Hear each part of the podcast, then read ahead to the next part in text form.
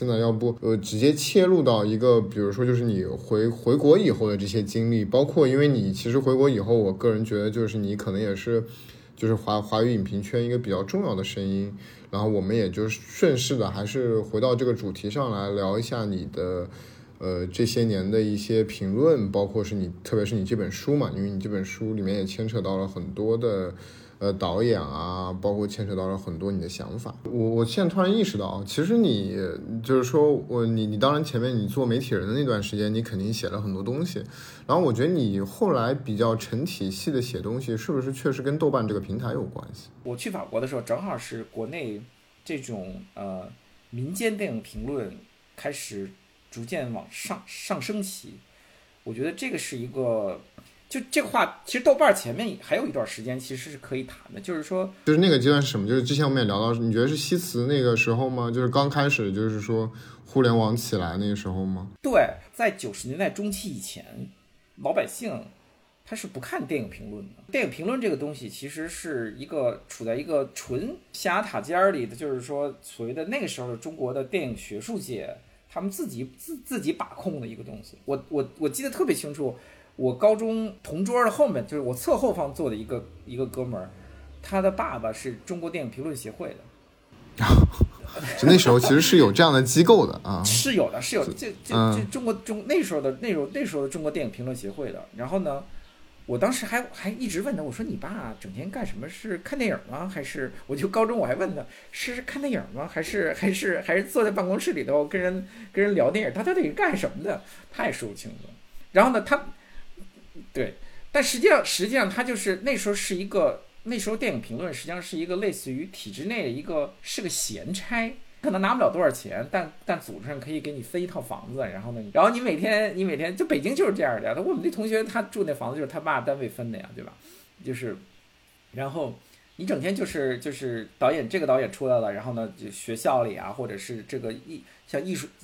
艺术研究院，他们就组织一个。讨论会什么的，你去发个言，然后呢，在一些所谓的期刊杂志上写写文章，就是这个，它跟老百姓大众没有关系。然后老百姓看的那几本什么杂志，什么大众电影啊，什么上影画报啊，它全是那个介绍，你知道吗？就是就是要么明星大照片儿。然后来个来两个那个剧情介绍，然后呢，比如说顶多来一个，比如说哎，上影厂现在在拍什么片子，北影厂在现在拍什么片子，嗯嗯，其实信息类的东西，哎，它其实是个资讯资讯啊，资讯类的东西，就是你很难看到一个比较严肃的对于电影的讨论，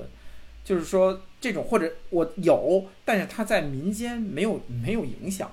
没有反响。我觉得我觉得我觉得互联网它其实赶上了两个不同的时代，一个是九十年代它有一个媒体的一个开放。就是媒体的开放，因为在九十年代末的时候，呃，九十年代下半程的时候，嗯，其实是可以开放民间人士、民间资本进入官方媒体，借助官方媒体的那个刊号啊或者版号啊去办一些杂志。其实，这个是给民间的，我从电影评论的角度，其实给很多呃电影评论杂志或民间办的电影评论杂志和电影期刊，给了他们一个很大的机会。比如说像我们原来的那个环球综艺，或者像后来的看电影啊，或者后来再有的新电影，其实都是这么出来的，都是喜欢电影的影迷，然后呢，和一些民间资本结合起来，他们跨入到体制内去把去把电影评论的这个权利拿到手里来，然后呢，做成普通观众、普通普通读者、电影观众和读者能接受的东西，然后发给大家。这里面资讯肯定是占主要的，但逐渐它就开始有。变成有一种民间评论意识，尤其是这种第一代影迷，比如像幺零幺他们第一代影迷出来的时候，他们就会有有这种写评论的意识。所以我觉得最早最早的这种电影评论的民间电影评论是从是以这个形式出现的，就是民间资本进入到这个国家媒体这个行业行这个行业里面，然后撇出一块空间来，然后呢发展成一个民间电影资讯和评论的这么一个阵地，然后它是面向。呃，普通读者和观众的，你这个时候再加上比如说 DVD 啊、盗版 DVD 啊、VCD 啊这种这种是到后面蓝光这些注这些东西出现的时候，观众他就会把电影评论和电影他能看的电影对起来，所以一下这个电影评论这个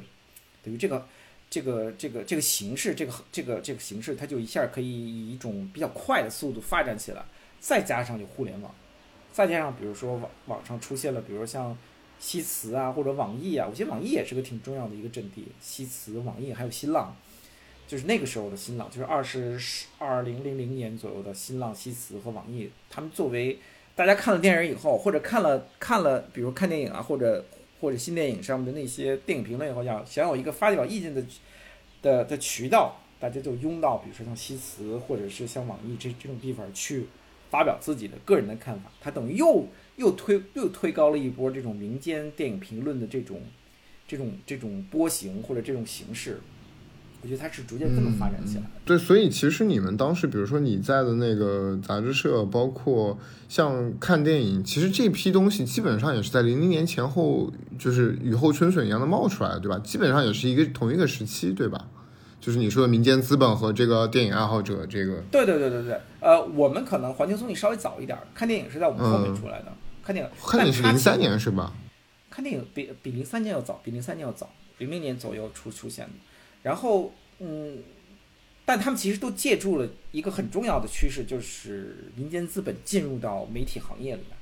这是这是非常重要的一个一个一个一个一个体制上的一个变化。对，等你等你到了二零一零年的上半程的时候，其实这个已经是非常的像雨后春笋一样。我觉得全国各地各种各样民间办的这种这种这种跟影视相关的这种这种纸媒体就越来越多。然后然后加上比如说一些本来的国家媒体，你比如说像《新京报》啊，像呃像《南方周末》啊，还有上海的那个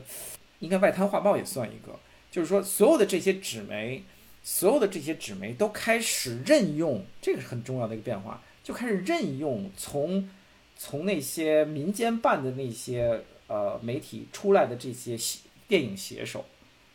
这个是一个变化，就是原来这些电手电影写手民间出来的没有学过电影，我觉我觉得这特别重要，这些没有学百分之九十九的这些人都没有学过电影，都不是学电影出身的，反而学电影的出身的人是是是干不了这东西的，很简单，你像赛人、梅雪峰。像徐元，像像这些人，他们没有一个人是学电影出来的。我也不是学电影出来，我我最早开始写的，我也不是学电影出来的。这种基础，这种写手的这种背景基础，我觉得还是挺重要的。因为你真正是去，比如电影学院学理论理理论系出来，他写不了这些东西。对，这个其实也是个挺有意思的现象。因为我觉得，就电影研究这个东西，在中国的大学高校里面，作为一个学科建制，慢慢被建制起来，其实也是要到。可能零五年之后，反正也是，我觉得也是最近十十十到十五年的事情。其实之前可能也就是电影学院，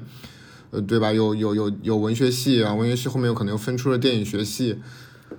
对他，他们都把它放在那个文艺理论或者文学系里面，文学系就其实是中文系嘛。嗯，就包括其实北美也一样，北美是比较文学嘛，就电影研究其实到现在很多大学都是没有的嘛，可能它也是属于比较文学或者是。对，但是我这里面我我就得说一个。就是可能很多人听起来不太舒服的一些话，就是说，我我我前面刚才为什么说，比如说，就是正规的学院派的你的人写不了，比如说这些受广大广大读者欢迎的这些评论，我觉得有一个很重要的一点，是因为这些体制内的学院学院里面的这些做做电影研究的，哪怕是在八十年代九十年代做电影研究的这些人里，他们真正喜欢电影的人是寥若晨星，没有。很多人都把这个当成一个工作在做，就比如说，哎，我要，我现在进入进入大学了，我是研究点什么好呢？那呀，他研究文学，那我就研究电影吧。你说他对电影感兴趣吗？一大部分人，他对电影一点都不感兴趣。现在这个情况在高校里依然存在。呃，这个很普遍。其实我觉得，包括不仅仅是说电影研究了，包括有的时候你去看，我觉得就是很多就是学电影制作的人。呃，可能就是都不迷影，就就是这可能真正迷影的，可能都是那种学工科啊，或者学法律啊，或者学啥别的。对，就是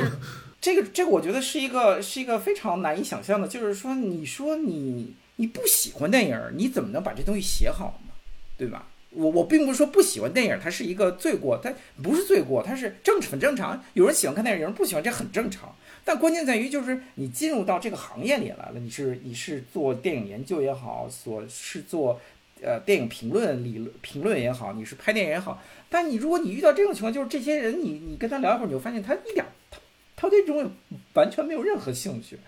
他就做这个东西就是为了，比如说评个职称啊，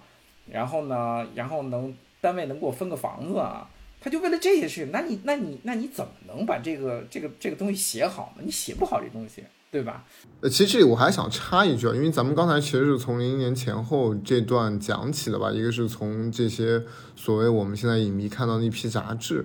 然后我觉得其实之前那个我也想想想聊一聊，就是说在在比如说在这种互联网和这种电影像看电影这种杂志媒体兴起之前。就是我还是蛮好奇，就是你觉得，就是说那时候，比如说电影评论是以以一种什么样的方式在民间运作的？因为我为什么会问这个呢？是正好前段时间，呃，邱永炯给我，就是他其实我们几个朋友，他给我们看了一个他父亲在，呃，七十年代末或者八十年代末，我忘了啊，就是说，呃，他当时写的一些影评。呃，可能是写《幸福的黄手绢》吧，还是什么？然后我当时看完就是秋爸那个写的东西，哦，我觉得我觉得真的写真的挺好的，就是他而且会分析到具体某场戏，哦，我就是，然后包括我又想起来之前，呃，就是说大家都一直在说，就天外画天的这个老板。楼老板其实早年也是写影评的，所以说他其实对电影的那种热爱，其实很早跟他可能在八十年代也做过，就所谓的就是今天说起来所谓的影评人有关系。所以我很好奇，比如说，就是说在这种公共的网络中讨论域之前，就是说大家，呃，我可能就是说大家是一就像写日记。或者是说是读后感，就以就以咱们小时候都有读后感这个东西嘛，就是阅读笔记，或者就是说，就我不知道那时候就是说是不是以这样的方式，比如说看完一个电影，可能学校也会布置一下，写个什么观看一个电影的，就我还蛮好奇这种很朴素的那个所谓的影评的形式是什么。哦，读者来信，你比如说你去翻八十年代啊，八十年代，比如说大众电影上也有。上海画报也有，比如说文汇报，上海的文汇报上，我记得特别，因为我那时候我们家订文文文汇报每嗯每天都有，就它会有一个那个文艺版，它会有一个读者来信的那么一栏儿，就是说就是说会有人去，这个这个传统大概是从五五十年代就有了，每一个电影杂志、电影期刊它都会留一个留一个版面，它会给那个读者来信的位置，就是就全国各地你写信写到写到写到编辑部去，你说我今天看了这个电影，觉得这个人物怎么怎么样，那个人物怎么怎么样。然后呢，或者是，或者是，或者是，比如说针对某一个热点的话题，比如说那种什么李双双啊，或者是什么上甘岭啊，我有什么具体的，或者是一些宏观的，或者或者是看法，然后我就我就写信寄到编辑部去，然后呢，编辑部就是他每年收到大量大来信，他就会挑，哎，写的不错的，我就给你登一下，基本上这就是民间影评的那个形式。呃，但是其实说到这件事情，我觉得也比较有趣的，就是说其实。呃，就那时候可能也不叫影评吧，因为我相信，我觉得影评有个很显然的标志，就是说我们要评论一部电影，首先，比如是好是坏，就你得有个判断。我觉得可能之前大家因为首先看到东西也有限吧，而且大家可能就第一反应是哦，我能看到这些东西，我可能未必会说这东西，就是说呃，好像看到的挺不容易，也不会想说这东西是烂的，就是说因为你你其实选择不多嘛。对吧？那时候可能更多就是，呃，读，因为读就看后感，这个阅后感这个东西，那只是感想嘛，对吧？它可能不牵扯到一个很严肃的说是批评。对，但是你，但是你同样不能小看这种所谓的读者来信里面的这种读后感，为什么呢？嗯，我觉得我稍微提一句，因为因为这些读后感曾经在啊呃，尤其是电影的电影的观后感。曾经在曾经大量发表在五十年代、六十年代甚至七十年代的那些啊报刊杂志上，其中有一些是有相当的政治分量，就是说有一些很关键的事件是是通过这种读者来信引引引引引发的，而且有些人写的你不能说他写的水平很低，有些读者来信，你比如说你翻回去五五十年代、六十年代读那个《文艺报》。有特别有名的那个报，现在报纸已经没有了，叫《文艺报》。《文艺报》上的关于电影的评论的那一栏，有些人写的非常好，而且而且会有，比如说像一些那时候的电文艺理论的大咖，你比如说什么钟电飞啊，什么陈白尘啊这些人，他们会根据这些读者来信再写文章，再发表在比如说像《文艺报》啊，像像像一些电影文艺理论研究杂志上。所以那个时候就变成了一种，这这是这是一种，比如说普通观众。和所谓的文艺理论的大咖之间互动的一种方式，这个这个这种方式在五十年代六十年代其实是比较流行的，比较常见的。这这，我觉得这是不是也是一种我觉得中国特殊的一种就是一种政治话语的运作方式。呃，你也可以这么说吧，因为有一些人他就会从这些读者来信里面挑出一些有指向性的内容登出来，然后会引起全国性的一些反响和意见讨论。对，这是很常见的，非常常见。所以民间关于电影的观后感，不能说评价观后感有没有影响？我觉得在五十年代、六十年代和七十年代是非常有影响的，是有影响的。这个这个影响力反而到八十年代，因为有所衰弱，就是很重要的原因，因为整个咱们国家的这种啊重心变了，它不再是以比如说政治活动为中心，而是以经济活动为中心了。你这个时候，电影的那个观众来信，它就回归了它的本位，就变成了一个个人观后感了，所以它反而那个时候的那个那个重要性就下降了。你你会你当你回想到整个八十年代。七十年末开始到八十年代，整个关于咱们国家关于电影、电影理论、文艺方面的那个那个重要的这种呃观点提出，或者是你是你是普通观众提出来，你说文艺大家就，除了李陀、张暖心写的那个那篇关于电影语言需要更新的文章，你想不出来第二篇，很少想不出来了。所以，所以整个八十年代它实际上是处在一个一种调整或者是一种混沌阶段，就是。就是无论是观众的观众发表意见也好，还是文艺理论那些大咖也好，他们都没有找到自己的那个位置在哪儿，或者是我要针对一个什么样的问题，我针对一个什么样的关于电影范畴之内的问题去发表一些系统性的意见，大家都处在一个混沌性的，不知道该说什么，而也可能什么都说，但说的都没有系统性。但这个这个这个东西这个状况其实改变是在九十年代中期以后，当。私人资本进入到国家媒体以后，我们逐渐就会发现，那些真正喜欢电影的人，而不是那些，比如说以以看电影和写电影，就是就是某一个差事为生的人，真正的真正那些民间喜欢、狂热的喜欢，比如说看各种各样的电影的人，进入到这个媒体行业以后，他们带出来的这个形式，才真正创造出了一种电影评论的形式，它是完全面对观众的，完全面对普通读者的。你这时候他能制造出来的这种影响力，他一下就盖过了，比如说这些以前的这些很传统的这种官方评论的这种话语。这个是一个挺怎么说挺关键的一个变化。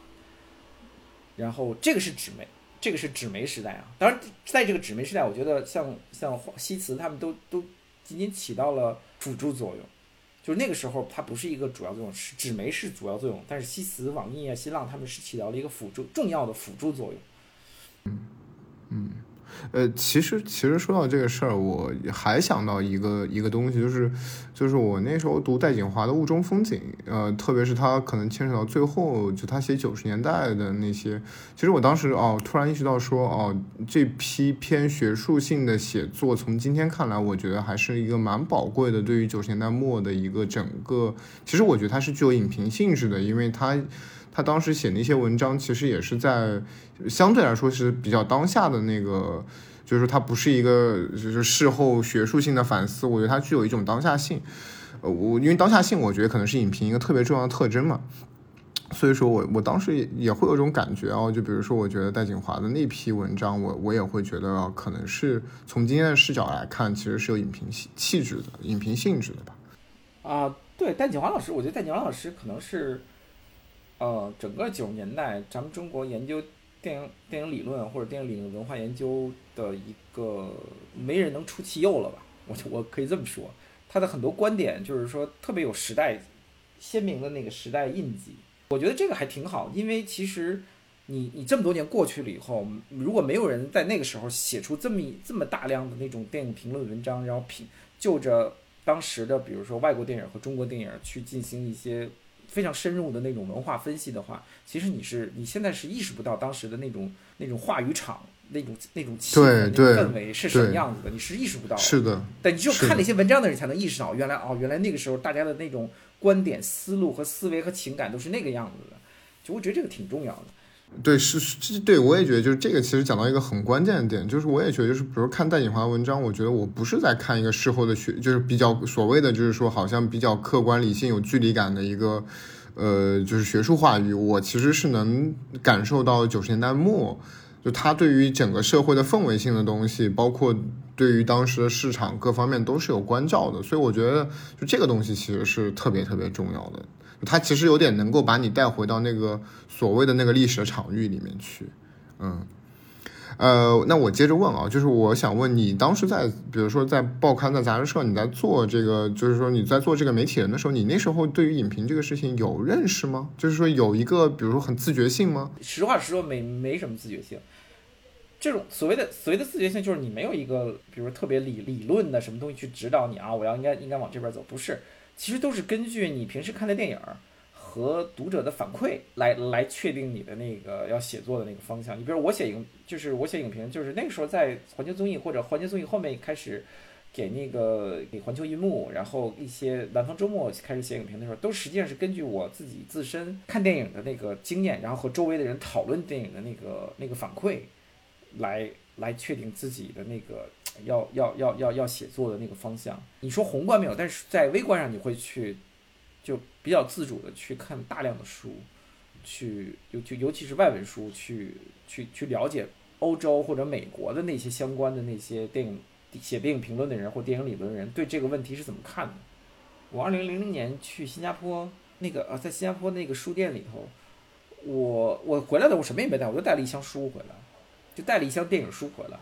就包括那什么那时候什么那个。什么逍遥骑士讲这个那个那本书特有名那本书啊，就是讲那个美美国新好莱坞，对对新好莱坞的新好莱坞的那个那本书，然后戴维戴维林奇的库布里克的斯科西斯，我真的背了我那一一箱。哎，那个书是不是后来电影馆就电影馆那个系列出过？出过，对，出过，出过，嗯嗯，出过。所以所以当时那是这书，反正我都是在在家里一本一本都看完了，你知道吗？就是说，所以。所以就是说，你有一个，你肯定有一个自我学习的过程，但你说有一个，就是要要把影评写成一个什么样的那种那种自我意识，可能那个时候就没有那么清晰的那个那个意识，你觉得好像哪个方向都可以写，你可以写写导演、写明星、写介绍导演，或者或者关于发表关于这个电影风格、电影都都我都写过，就是没有没有一个确实没有一个一个特别特别主动的一个一个一个意识，那个是没有这个这个意识实际上是。是你到了法国去学过电影以后，才逐渐形成的。你这么回想起来，我觉得当时很多事情其实都是就是井喷式，也都是包括就像电影馆那套那套书系列的书嘛。我觉得好像也是在零就是零五年左右前后，就是就就是那批，我觉得应该是最早中国的那批，就是关于电影的专注性的外外国的这些呃文献啊被翻译过来嘛，对吧？因为那个时候大家都商业化了，你就意识到当盗版 DVD 开始疯狂流行了以后。买销量那么大，很多出版商就意识到，哎，电影这个东西，关于关于关于电影的这个这个书籍，它会是一个是个热点。所以那个时候，我记得从二零零零年，从九十年代末开始，这个整个电影书就开始井喷了。什么认识电影？还有一对对，还有以前对之前其实还有电影学院那边有一套，电影学院出版社有一套，就是说封皮还挺难看的，有一套理论书嘛。就九十年代末，对对对对对对，确实也是，对有一套理论。你你可能是杨远杨杨远英老师主持的。对，你不说那本书就是那个呃电影学院老师教授苏木写的那本，就考电影学院必看的那本，那个必看的十几个电影，就那本书，那本书叫什么我忘了，那个书都卖疯了，你知道吗？那书卖疯了，那书那书卖出多少多少多少多少辉煌永恒之类的叫对，反正是忘了名字了，就是苏木写的，就是你考电影学院必须看这十几个还是二十个电影，他每一个都写了比较详细的一个介绍或者一个分析什么之类的，所以台湾他们那边人也过来，就焦雄平。哦，荣誉这个是不是叫，哦对，就叫荣誉。对，像焦修平他们也也过了大陆这边来，开始策划书、出版书什么。他他那些他写的那些戈达尔的书什么的，都是那个时候差不多那个时候出来的，我觉得。对，我觉得其实焦雄平这个例子也挺有趣，因为我觉得，呃，就是你很难想象，就是说一个可能做，因为焦雄平一开始其实是就主编了很多这些书嘛，然后也可能是推出了很多这种电影书系，就是一个偏学术学术性质的这么一个人物，但是感觉到他在后面其实是也几乎是就是说当时华语电影的一个半边天 一样的一个，后面也做了很多监制性的东西，就这个其实也是也也蛮是一个时代的产物，我觉得也蛮神奇的。你今天其实很难想象，哼，呃，就这么说可能有点拖大，那就是有点像是，比如说 巴赞啊，那时候可能，挺理论化的一个，就是说偏学术和批评气质的人，然后啊，就是对于可能在整个产业里有这么大的影响力，嗯。所以我就觉得，嗯，怎么说呢？就是说，你在这个时候，我觉得豆瓣儿出现就是一个挺重要的一个节点。其实挺有意思，就是说，你所有的这些前面这些积累，包括纸媒啊、民间的电影纸媒、DVD 到处流行，然后呢，又咱们又大家都开始突然一下变得开始喜欢看各种各样的外国电影，各种社区的电影讨论开始红火的时候，这个时候，突然一下豆瓣出现，豆瓣出现了。我觉得豆瓣出现了，就解决了很多。就是以前在网络上讨论你没办法解决的问题，它它有它有一个很很有意思的一个机制，就是说你因为你现在西斯讨论，你得说我哦，我们咱们讨论一下安东尼奥尼的哪个电影？对，你开帖子。这个红色沙门开个帖子，你到处去找，而且他在不同的那个小、不同的那个、那个、那个、那个组里头，就开不同的帖，你到处去找，对吧？这个时候不系统吗？对，一点都不系统。但这个时候你发现豆瓣这个机制就很有意思，他一上来，他就他这个机制特别有意思，就是他建立一个电影条目，然后呢，然后你所有关于这个电影的东西都可以发在这个电影条。那时候还有什么？什么讨论版啊，什么什么什么什么小组啊，还有底下一些一些发资源的什么，全在那个电影。那时候那时候就是底下全是资源，有有一阵底下全是各种各样的资源。就你所有关于这个电影的东西，都可以正当的、不正当的，都可以在这个条目下面一个条目下找到。那这个一下就把其他的都盖过去了。他他甚至我觉得他对，我觉得我觉得豆瓣的出现其实对电影纸媒其实间接形成了一个挺大的冲击。这个条目出现了以后，你会发现。你以前看，比如说咱们，比如说翻看电影，你可能看马克西马丁西克西出租车司机，你可能一期就能看啊，出租车有看到两篇三篇评论。但是你现在一有豆瓣这个东西以后，你点点开出租车司机这个这个条目，你就发现下面全都是评论，对吧？而且而且而且关于这这些评论的那个热度，它能很清晰的给你显示出来。我记得电豆瓣刚出现的时候啊，那时候还是中心化的。就它首页上会是最热的那个，最热的那些评论都会顶到首页上给大家看，对吧？就是，反正说你你看不到你有灵的，就最早端是你的有灵的那个，就是那个信息是放在很小一块地方，然后对我已经忘了，就是最开就是中心那个东西是啥？对，可能是豆瓣选择的吗？我有点不不不是豆那个那个时候他豆瓣那个机制，我我我我理解是那样，就是说电影、音乐、书籍这三块儿，就是说。呃，哪个内容啊，在相对时间内，比如一天的时间内，就是就点击量和点点点击量或者点赞的那个人特别多，或者留言量特别多，他就会马上把你顶到首页上去。就是他那时候还分，就豆瓣首页和电影首页，或者是书籍首页、音乐首页，你有的影评。在在几个小时之内看的人特别多，它马上就是自动机制自动算算一下，机制立马就把你顶到那个首页上去。这样你只要一点开豆瓣那页面，就一看就是就能看到那个那个那个那个东西。我记得我我写的那篇就是关于那个新拍的那个电影叫《In Into the Wild》。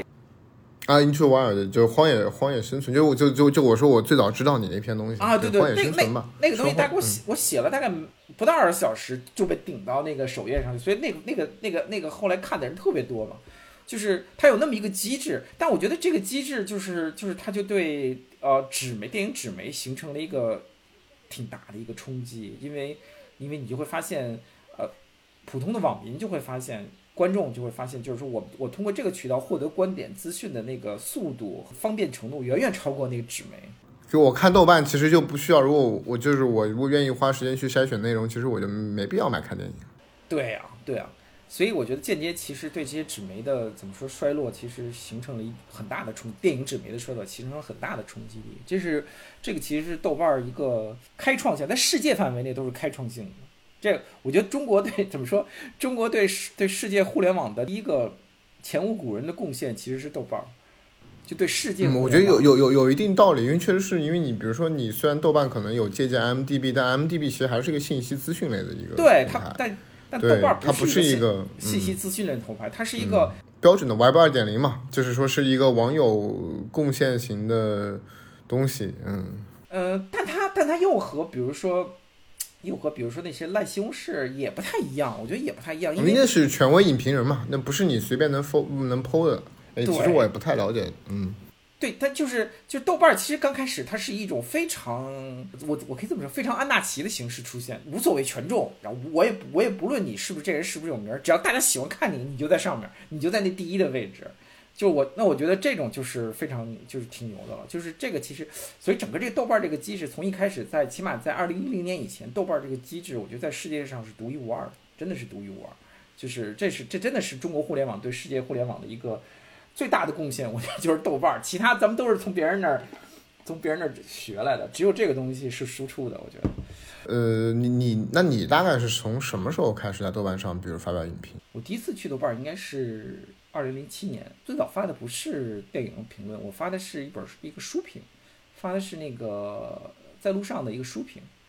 就是我看了，当时我当时我看了那个那谁翻的那个在路上，我看完了以后，哎，我觉得实在是有点有点 有点觉得这翻译的真的是有点话想说，对，所以就写了一篇书评，就就就放上去了，然后。但后来我发现发了书评以后，来发现哎这个地方不错，就是发现内容其实挺多的。因为二零零七年的时候，那个上面内容已经有不少了，已经很也就挺挺多。因为我觉得这个这个内容不错，然后就当时可以，而且可以快速的和别人交流，对于这个电影同一个电影的看法，然后呢，你可以很快的得到很多人的回应，就同意的、不同同意的也好，不同意的也好，都写都有。所以我觉得这个特别方便。然后当时正好因为在，我就在法国，然后呢，你上这个东西，你就发现你可以。你不但对旧有的电影发表议论，因为我在法国看到电影，我我我真的给豆瓣添了添了不少那种 条目。是啊，这个就是我是说我就说，其实我是觉得豆瓣挺无耻的这种地方嘛。当然，觉得确实是一个由网友贡献的一个平台。然后比如说他把你就是说禁了之后，我觉得你的东西大家还能看到。其实这个是我觉得挺无耻的，真的是。嗯，这这是后话了，这个可能就这牵牵扯的问题就比较比较复杂，就就就这儿就咱们咱先先不多说。但我觉得它它其还其实挺有效的，激起了你一个热情，就是说你会想，哎，我在我在包括标记，对 对，这个数量上的就是我对对，我在我在法国看了一个电影，我发现豆瓣没有，哎，我可以想办法把把这个条目给添上，然后呢，就就我觉得这种这种这种热情都还是挺挺。挺有意思，还挺纯真的，但是也挺有意思。挺纯真的，对他其实真的不为什么，就是一个特别呃分享型的，对。而且它是一个，我就像我看，它是个安，它是个带着挺强烈，那个时候是带着一个挺强烈安纳奇色彩的这个东西，就是大家的大家是平等的，你并不并不是因为你是你是教授或者你是权威，你在这儿就就不会被喷什么之类的，不没有，就是说大家都是平等的，我可以发表意见，他可以，所以你才能看到那么多的。呃，这种民间影评人或者咱们称之野生影评人，迅速的在豆瓣找到了自己的那个、那个、那个基地位置，就哎，所以所以就是说，你早期印象里，那其实你也，我觉得你能算初代的，就是在豆瓣上比较重要的影评人吗？就那时候还有谁呢？马嘎萨、卡夫卡路，对对。我我应该比老马他们还晚一点吧，就是在豆瓣上豆瓣时应该还是晚一点。我是二零零七年，我记得我是二零零七年的一月一月份，一月十二号，我记得是一月十二号登录注册的，就应该比别人还稍微晚一点。但是，但主要就是写了写过几篇东西以后，立马都被顶到首页上，然后立马就是关注你的人就多了，就这样。然后你就会发现豆瓣变成了一个，它有另外一个功能就出现了，它就变成了你你衡量一个电影的好坏会。会会从豆瓣的角度去出发，这是豆瓣衍生出来另外一个特别重要的功能。这个功能其实我觉得在在豆瓣的其他两块都没有这么明显，比如对书啊、对音乐都没有这么明显，但但但但电影这块就开始变得非常明显。就是说，大家开始开始逐渐把它当成一个标准。为什么把它当成一个标准？我觉得我觉得也很重要，是因为它相对的呃怎么说平等。它不是由由一个权威的人士去去操纵的，就而是它是它是一个相对的平等的一个机制，形成了一个共同共同的意见，就是所以所以开始周围的人开始觉得认同这种平等机制下或者公平机制下啊的这种评价，对于电影的这种评价结果，所以大家都会把它当逐渐当成了一个标准。尽管后来有水什么水军呐啊市场运作就开始了，对营销啊市场运作开始，但是我觉得。起码在呃，他没他没改变豆瓣儿这种最基本的这种机制，这种评价电影的这个有有有大众评价电影的这个机制没改变，所以我觉得直到今天为止，你你不去看那些热点影片，比如说你不要去什么药神上来你就去看药神，或者是不是说什么一个流行电影上来了去国外华语电影去看，你看那些过去历史上评价那些片子，比如说你去你去看评价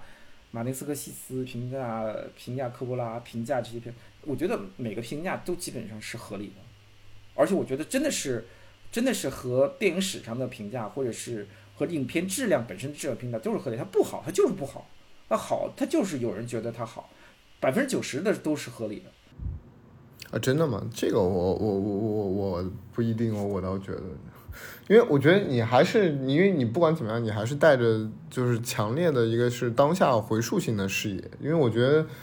呃，但是电影史上其实有很多东西，我觉得是可能在就就如果你放到当那当时的语境里，还是挺不一样的，对。当然，如果你你指的是那种，比如说咱们说的那种最就影史最有名的那些。呃，当然是啊，但还有就我觉得就是说，对于豆瓣的用户的这个圈层，我觉得也是一个呃比较奇妙的东西，就是它其实其实豆瓣的分数还是挺反映豆瓣的那个圈层的。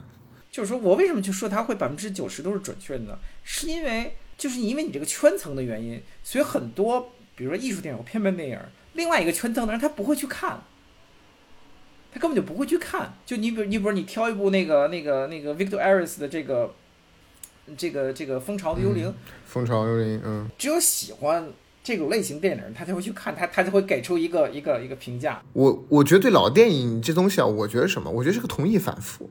因为其实比如说中国大陆影迷，我们的电影文化不像是，比如说你现在法国，你随便问一个可能呃四零年生的人、三年人生的人，他对就是什么伯格曼啊，或者对谁如数家珍，他年轻的时候也是看这些电影看过来的，呃。但我觉得中国不是，中国这批影迷可能大多数都是七零后、八零后、九零后。那么其实我们接触到这批经典，很多时候其实你已经有了所谓电影史这个东西，其实你是回看的嘛。那你回看，其实历史那个书本帮帮你已经筛选好了嘛，对吧？就是你看的时候，我就是就是你已经知道它是经典，而且我觉得这个就对于所谓的就是说电影史已经给出既定结论的那些东西，其实很多人是呃抱有一个比较敬畏的心理的。就是有的时候就是我看不懂，甚至我不喜欢，哎，但我但是哎，这个大家都说他很牛逼，我可能是我的问题，就就就可能很多人就说就就会哎看不懂的，我就大家看过，但是我看了之后，我觉得跟书里说一样吻合，哎，那我觉得我有打五星，伟大。有我这种情况是有的啊，但是我依然想说，就是对一些对绝大部分电影来说，这种观众的观感，就是豆瓣给出的这个观感是相对相对准确的。当然，咱们撇开一些特别偏门的艺术电影不说，尤其是对大众电影来说，其实其实其实是是比较准的。我觉得，就是它不会是一个一个特别差的片子，就是然后呢突然被捧得特别好。你比如说像新蝙蝠侠，它它就是不好看。你看那豆瓣的评分，你说哪哪哪哪哪个蝙蝠侠？就是新蝙蝠侠，对，它就是不太好看，确实不行，太它就是不太好看，所以它它的它的分数它就是它就是上不去，所以我觉得就是是这个这个这个机制还是还是在运作，这个机制机制还是在相对有效的运作当中，我觉得。对对，就是它确实相比于就是说 就是咱们现在所谓市场上其他那几个平台，就是说就豆瓣一定是我觉得是最有公信力的，对，但是我觉得就是因为你看别的咱就不点名了，就是说。那些那些 app，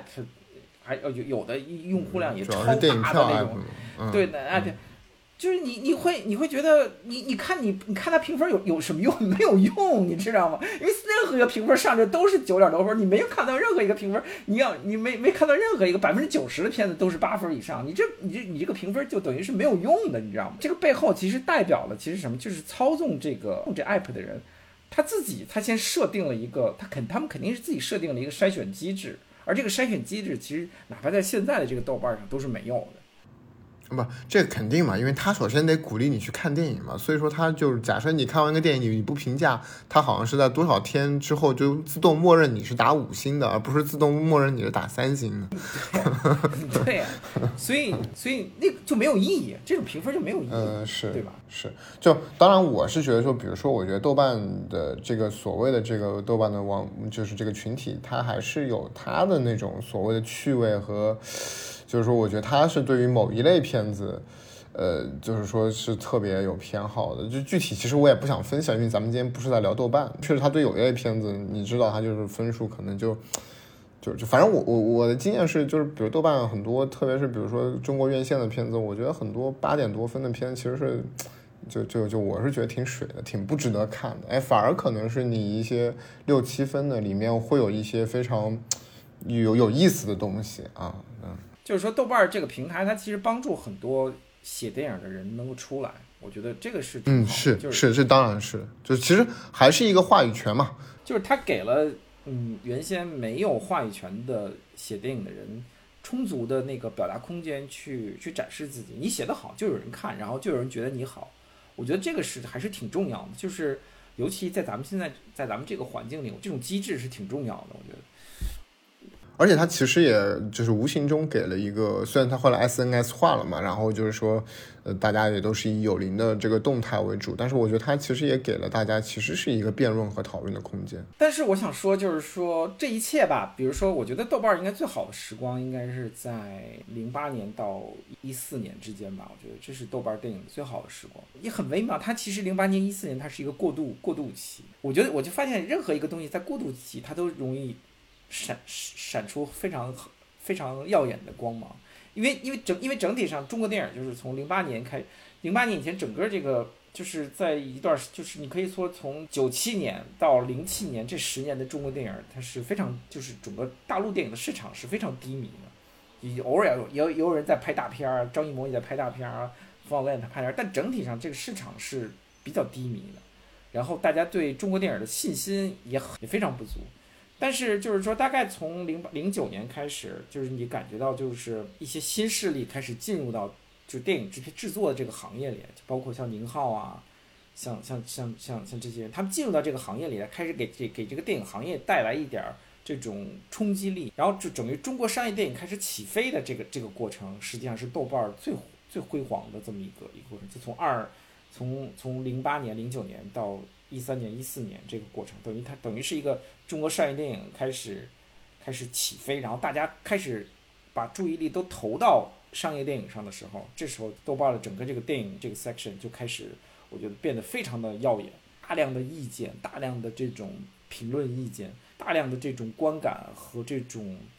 呃，激烈的争论和讨论，就是要要有那种要到就吵到要到线下去约架的这种这种程度。但我觉得这是一种这是好事儿。我觉得就是这种时候，它其实提供给大量的这种民间影评人，或者是这种咱们打引号的这种野生影评人一种一种一种评论电影的机会。你你对比这段时间的电影评论，就是电影评论那个样貌，你返回去看，比如说九十年代、八十年代。那简直是没办法比，这是这是一个爆炸性的一个一个一个形式，就对电影评论这方面来说是个爆炸性的形式改变。就在你你没办法再想象，在八十年代或者在九十年代有这么大量的人在一个空间里去讨论讨论电影，我觉得呃或者评论电影不能想象的。所以我觉得从这点来说啊，嗯，你将来如果有人写中国电影史什么的更新中，现在都没有人都没有人做这个工作，我觉得挺奇怪的。当你重新写中国电影评论史或者重新写中国电影史的时候，你一定要留给豆瓣一个章节去写啊！我觉得这个没有问题，这个我觉得一定有，我觉得确实 肯定是有的。对，但现在好像我我据我所知，没人这么写。没人写出这个东西了。呃，我不知道，对对对。然后我觉得，因为其实你说一四年后面那个节点，就是其实是一个所谓的微信的出现，自就是所谓微信公众号自媒体的出现嘛，就其实是把整个媒体的生态都完全改变了。你从你从一四年往后，就变成了一种，变成了一种营销。其实资本开始进入了嘛，就资本就开始进入。你变成影评，就变成一种营销性的。就进咱们进入了营销市场市场营销型影评的时代。自媒体出来之后，其实就进入了一个一个有点说白了，就是有点被资本操纵的。当然，就是中国电影行业也已经到了一个什么历史的高点吧。影评人从一个可能一开始比较原初的爱好，突然变成摇身一变，好像变成了一个可以很赚钱的事。然后，的确，因为因为我我们其实你看深交也是这个时期出来的，然后确实。呃，周围也有很多就做公众号的，其实可能也就是在一四一五一六一七那几年，其实可以说是，也是因为做，比如说电影营销这件事情，其实是也是积攒了大量的财富嘛。就是又到了一个还蛮奇怪的，然后我就觉得，呃，所以我为为什么我就觉得说我要拿你出来说，是因为我觉得就是好像你在这各个阶段里面，我觉得你的身份和你做的工作。一直以来都比较单纯，就是我觉得你就是一个爱看电影，然后包括就像你话说，你爱写评论，你就是这么一个人，你也没有去做自己的公众号或者什么，所以我我还蛮好奇，就是你是怎么看这个阶段的？嗯，这样说就是说，呃，以我的了解来说，我觉得电影营销文本或者文字的这个样貌，呃，你放到世界来看啊，在中国。从一四年，从一三年、一四年开始，到二零零到二零一九年吧，你可以说，到二零一九年这五年间，在中国发展到了一个登峰造极的地步，你没办法在世界上任何一个其他国家可以看到这种现象。我我真的希望，比如说，当然这里面有很多很多内部的内在的东西是没办法去公开和研究的，但是我真的希望，就是说有人能。能写一写这段历史？哎，呃呃，其其实我插一段啊，因为因为比较有意思，因为就是说，其实是就过去两年，其实我们实际上有做一个事儿，就是那个当时就是其实也是最新的一期那个 Journal of Chinese Cinema，就是那个 JCC 那个那个学术刊物，其实他做了一个就是中国新迷影史，然后因为当时。然后就是客串这期的主编，其实之前也给我们深交写过稿嘛，所以他其实，呃，他最后选选择了两个公众号作为案例嘛，他选的是深交和和导统。然后其实在这个过程里面，其实我觉得他们就是做了一项这个工作，就是说他们其实是梳理了一下，至少我觉得是梳理了一下。呃，所谓的就是一四年以后自媒体兴起之后，就是整个一个中国影评的一个舆论环境嘛。因为这里面确实我们讨论也确实是讨论到了一个关于，比如说那时候就大就大量的营销文和。呃，虽然我们没有把这个问题特别展开的去聊，但是就是说，还是把这段历史，我觉得其实我觉得，呃，就是留下了一个英文的材料。我我我我还觉得这事儿我还挺高兴的，可能我也是比较书生，感觉这东西要留成一个论文性质的东西，我会觉得哦，它好像，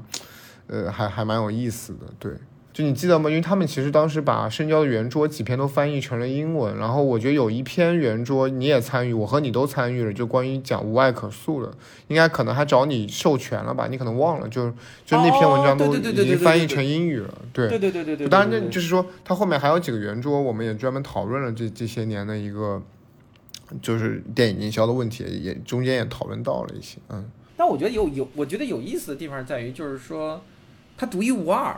因为 因为在 世界其他国家都没有出现过，而且我也不太确认，比如说以后是不是还会出现这种现象，就在中国，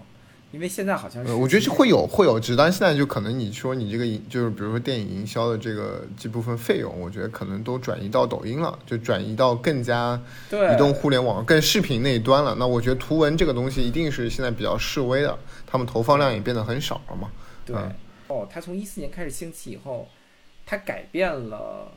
影评本身的面貌。你因为你从格式上，从写作的格式上就就变掉了。因为在一四年以前，比如你在豆瓣也好，或者在其他啊其他就是媒媒介上看影评也好，它其实相对比较自由的。我想怎么说怎么说。但是这个东西一旦变成市场化了以后啊，你如果引入一些数据分析啊，或者是一些流量分析，你就会逐渐发现某一种类型的题材特别受欢迎。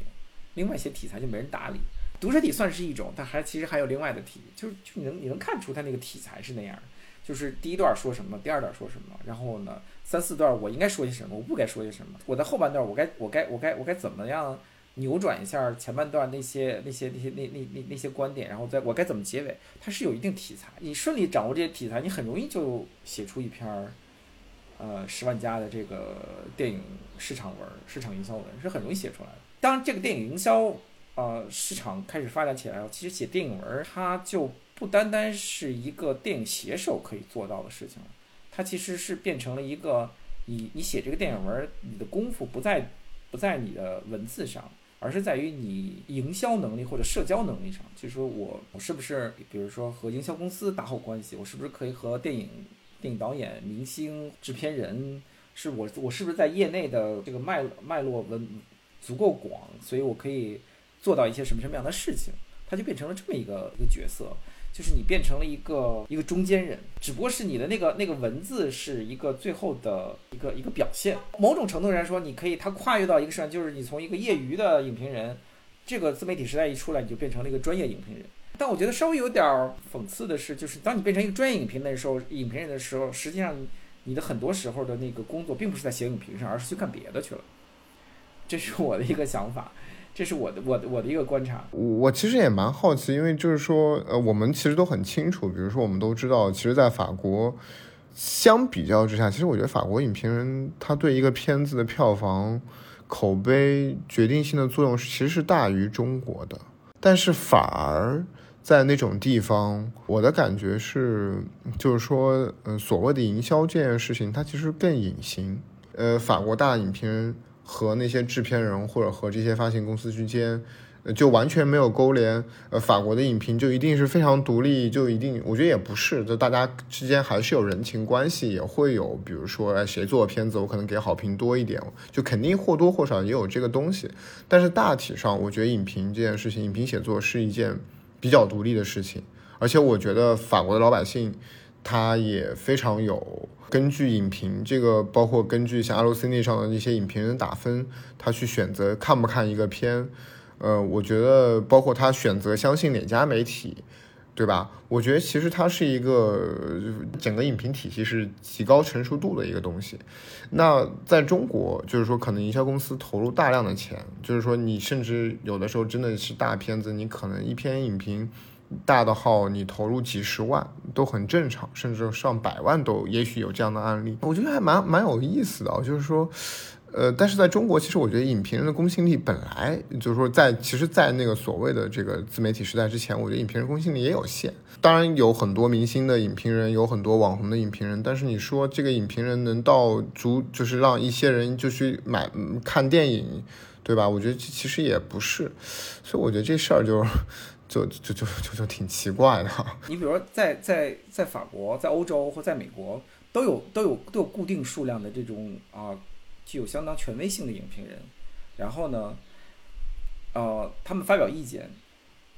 就像你说的，肯定是双方就是在在背后在幕后。肯定是双方是有勾连的，你甚至可以可以看到，比如说一任何一个片子上映以后，酒会上、游艇上，你总能看到，你总能看到几个影评人，对吧？《壮志凌云二》你上上映了以后，举行那么大的庆那么大的酒会庆功会，在干啥？你你你不可能说我因为我我因为我要保持我独立性，我现在我不去那个那个那个酒会了，对吧？这个是不可能的。甚至有钱权交易，我觉得也也就跟中国也，我觉得也是完全有可能的。而且说句不好听的，比如说比如说像我像 White Bench，他们每年往就是想往戛纳塞那么多片子，他肯定也要借助呃媒体的评价的那种口碑，才能作为他们往。不，我我觉得这个很简单，咱们就举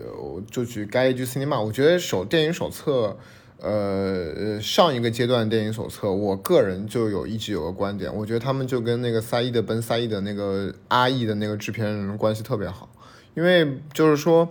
呃，你看他的片子，他制片的片子上手册封面的次数，然后当然就是说这个所有的封面他可能也是花钱买的，但就是说，当然他可能做大多数片子的手册的确也是比较喜欢的。但是我觉得，就即使到电影手册，就是特别是上一届电影手册如此的，就是跟法国整个影评圈隔离，然后他如此的标榜自己的趣味，如此的曲高和寡，我觉得即使是那样，他这个东西都，我觉得没有办法完全摘干净关系。我觉得有的时候他们经常是以哦所谓。的我我就是非常的作者论，我支持某个作者，在掩盖其实这里面也有一些，呃，我当然不是说他们有直接金钱交易，但是其实在掩盖某种，就是说其实也是一个权利或者人情关系，我觉得是。但是呢，但是我我觉得里面有一点很重要的一个区别在于，就是说，当中国的这个电影评论这个行业进入到一四年以后。它并不是一个影评人公信力的公信力的世界，它是一个流量的世界。啊，是，就我觉得，哎，而且我觉得我们影评人也从来没有，就是说，我觉得可能有大家比较认可的影评人，但其实我觉得我们影评人从来都就谈不上公信力这个问题，因为我们我们似乎我们的这个院线文化不是以影评人的那个喜欢不喜欢为导向来做商业的。对，它其实是一个流量为王，它进入了一个流量为王的世界。它其实是不是说我说了什么更重要，不是说我说的内容是什么更重要，而是说我我说的这个东西能让能能以最快的速度和最大的冲击力和最大的那个能传播出去，这个最重要。这个目的去去决定了，比如说中国的这这五年五六年的时间里的那个影电影评电影影评的生态，和咱们所熟悉的其他西方世界，美国也好，欧洲也好电影电影评论形态不一样的地方，我觉得就在于这儿了。它它变成了一个疯狂的一个流量世界。我不论我无论我说你好。说你坏，说你丑，说你美都没有关系，我只要能让这个东西达到你那儿，它就达到目的了。我觉得相当一相当一部分的这种这种运作方式取决于受众。整个二零一零年代，它是二零一零到二一年，它是一个中国互联网这个受众基数疯狂增长的这个年代。就它和比如说我们上一年上一届就上十年，比如说大家还在纸媒上或者是。那些某个社区里头，一些影迷在那儿讨论电影的那个状况就完全不一样了。就是说，你在这个互联网这个用户基数疯狂增长的年代里，你可能面对的百分之八十的人都都不知道电影是怎么回事儿，但是你又希望他们能到能到电影院去看你的电影。这种情况，你可能在欧洲和甚至在美国，你都不太能遇到这种情况。就是说，很多人懵懵懂懂，哎呀，原来根本就不看电影，或者这电影什么玩意儿，不知道这东西什么东西。那突然一下就变成了啊，你你的世界里全是王宝强、徐峥、黄渤什么之类的，对吧？然后你就会你就你就会意识到，你讲什么不重要，你你让他知道这个最重要。所所以，我觉得其实这个问题就也反映出来，就是说，实际上这个阶段的东西，它其实。呃，相比于它是影评，它更多的其实还是信息性，就还是一个信息，它是一个信息流。我个人觉得，它其实也谈不上是影评吧，因为就包括像这类东西，它其实更多也是告诉你说，哦，这个片你为什么要去看，你值得去看。对吧？因为呃而而且我觉得可能这也就是说，包括我觉得就是说，可能一四年之后，中国真正这个院线文化在膨胀，中国票房在推高，其实推高的核心群体的确也是三四五线城市吧。因为之前我确实今天我也看了一个谁做的一个视频，我觉得做的还挺好，就是他在总结为什么现在电影院票房不行嘛。因为其实我觉得真正我觉得，比如说我有。呃，真正吸收所谓影评文化的，就是说，就就咱们就说的那个，呃，就是说直接一点，就可能比如说以一二线城市，呃，受过高等教育的人为主。那么其实恰恰这批人，我个人觉得他们在一二线城市，他们其实现在电影已经不是他们主要的娱乐方式了。那他们其实你下班你可以去玩剧本杀，你有很多别的事情可以做，就其实。就是这一批这个人群，其实看电影，我个人觉得频次是在减低的。那真正就是说，那个调查也说嘛，那个就是真正把这些年中国院线膨胀起来的，其实是曾经的四五线城市，电影院数量很少，看电影不方便。然后又因为这些年大量的电影院的新建，然后他们那个地方可能也没有更多的文化和娱乐形式，那就大家其实就是都去看电影。然后对于这部分用户，其实他。比如说在朋友圈刷到一个东西，它其实就是一个信息流，它根本也不是说我要看看说哦，呃是是我去看这个电影还是去看那个电影，这个电影到底值不值得我去看？我觉得就不是那个影评逻辑的，更多还是一个资讯和信息流逻辑。对，但是我还是想说一点，就这种信息流，比如说和啊，比如说九十年代末啊，二年二零零年代初，比如说看电影啊，他他们的那种信息流又不太一样。因为那个时候，比如说你你去做电影杂志，你是个影迷，然后其实你是你是从你是从电影角度出发在做这个事情。比如说我我那那时候我记得看电影经常非常，就是看电影为什么那么那么有名，就是因为他他那个他那一翻开来那一页上全都是字儿，那图都小的像指甲盖儿一样大，然后呢全都是字儿，全都是信息。但你能感觉到他们做的很认真，而且他们的做这些东西的所有的目的全是从电影出推电影角度出发的。我怎么样把比如说。星球大战这个电影从头介绍到尾，把把里面每一个每一个东西我都给你告诉你告诉清楚了。这是这是那时候他们的那个那个原则。现在这种这种自媒体时代的这种信息传播，它实际上是，我觉得这里面有一个特别扭曲的一点，就是他其实不太在乎电影这个东西，他非常在乎就是说我怎么样把我我我的这个意图包装起来，能让你能最快的能让你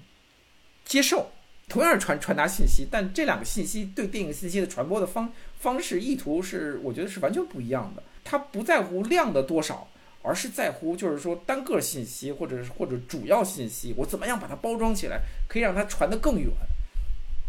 就像在湖面扔那水漂一样，我怎么让那个让这个东西可以在湖面能跳七个、八个、九个、十个、十一个，而不是说，而不是说我找一块最漂亮的石头，然后呢扔到扔扔到水里听出一大响，不是，我让它扔得更远。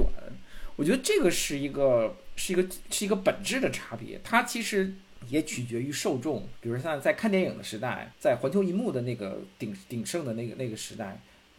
那受众是有限的，受众是这种是是这种，他。他有这种欲望，要接收更多、更全、更更详实的这种这种电影资讯，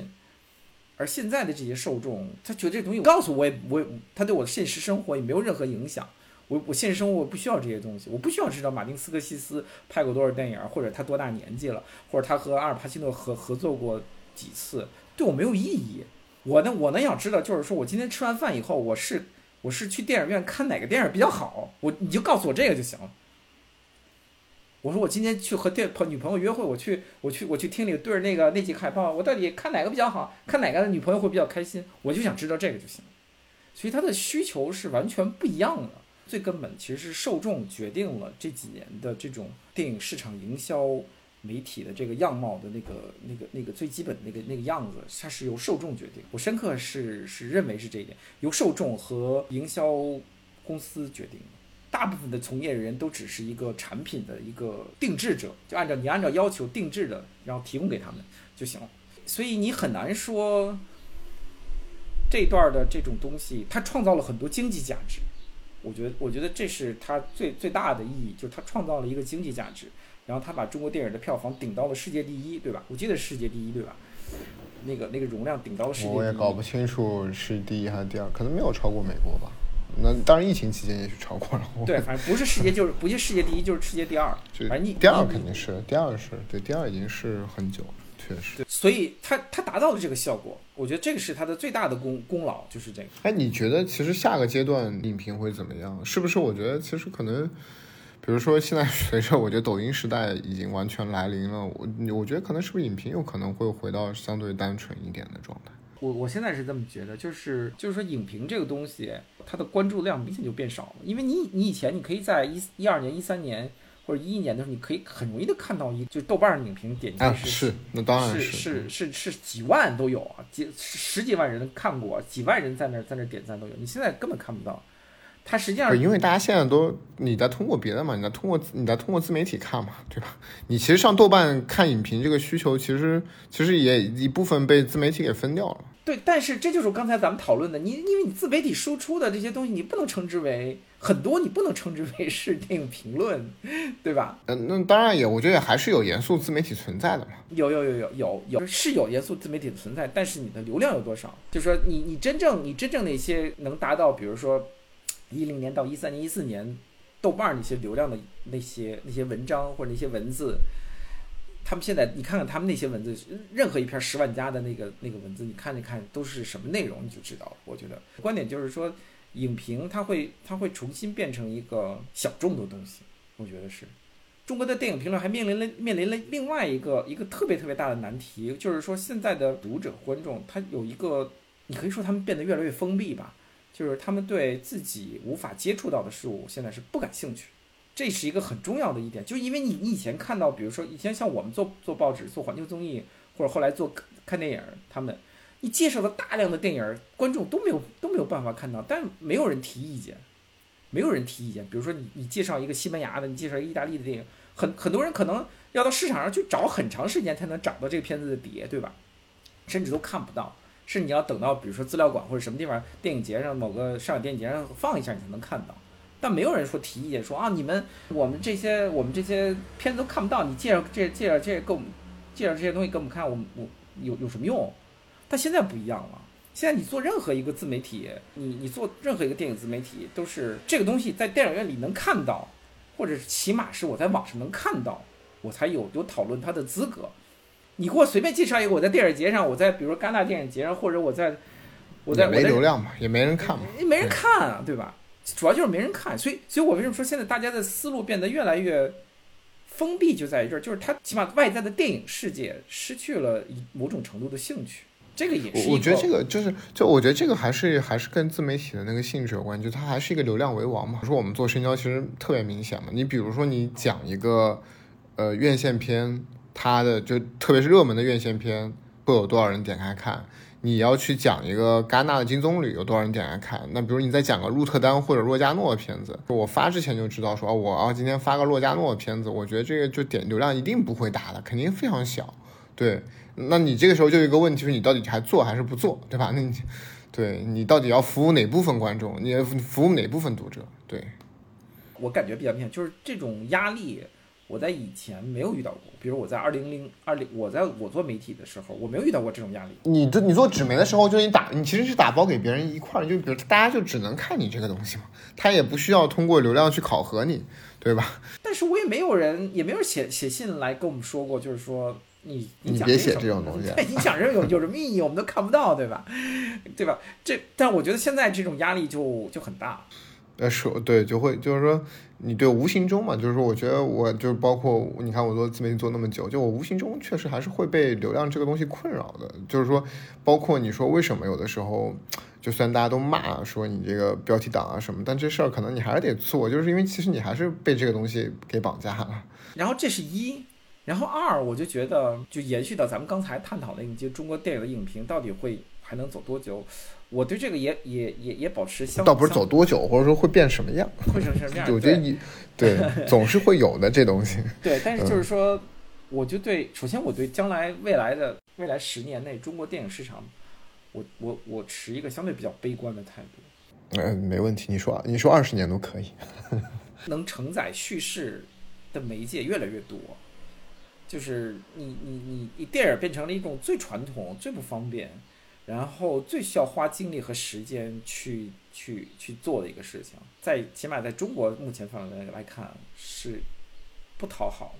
所以我我我没有像比如说好多其在电影行业里内部的人就说啊，电影将来肯定观众还是回会回来的什么的，是会回来一部分，肯定的，最喜欢电影那部分人肯定还回来，但但我觉得这个行业里最大的一个问题就是说，你是不可能光靠真正喜欢电影的那一部分人把这个行业撑起来的。这是不可能做到的一件事情，所有所有的你的利润、你的利益或者你的那个规模，都来自于那些边际效应的人。他们对，就其实是就是说，电影就是作为生活可有可无娱乐那个部分嘛。当你比如说网剧，或者是抖音，或者是任何一个形式的这种什么什么什么短视频，这种乱七八糟的东西都上来以后，它在任何一个方面能能能对大众产生的吸引力，都远远盖过。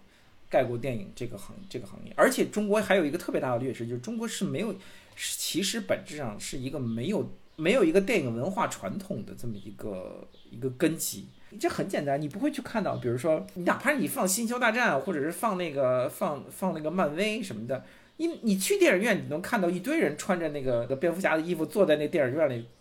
蝙蝠侠或者是那个蜘蛛侠的衣服坐那儿看电影，对吧？然后他看到一个地方就咵就开始鼓掌。因为因为他们有一个，他们有一个传统在那儿，就北就是北美观众，他们你看有一个传统在那儿，就是说这种电影我没办法，就是我就我就是要带着家里人一块儿去看，因为我爷爷去看，我也看，我爸也看，我也看，我也要叫我儿子看，对吧？就是他是一个，他们其实最起码是三代了，就就是从爷爷代开始，就是就有这么一批喜欢看电影。对，因为但是中国它就是各种各样的。历史，就咱们还是第一代，咱们是第一代，对他，他这第一代，然后呢，他没他他没有传，所以这个这个文化传统很容易就消失，这个传统很容易很容易就没有了，他不他这个这个习惯很容易就没有，所以这也是一个很很致命的一个一个在文化意识上没对这个东西产生一种勾连性，没对它产生一种呃身份认同式的一种一种依赖性。这个就很麻烦，就是对这电影这行业来说就非常麻烦，所以你到最后，我觉得很有可能将来电影院里只有开心麻花儿，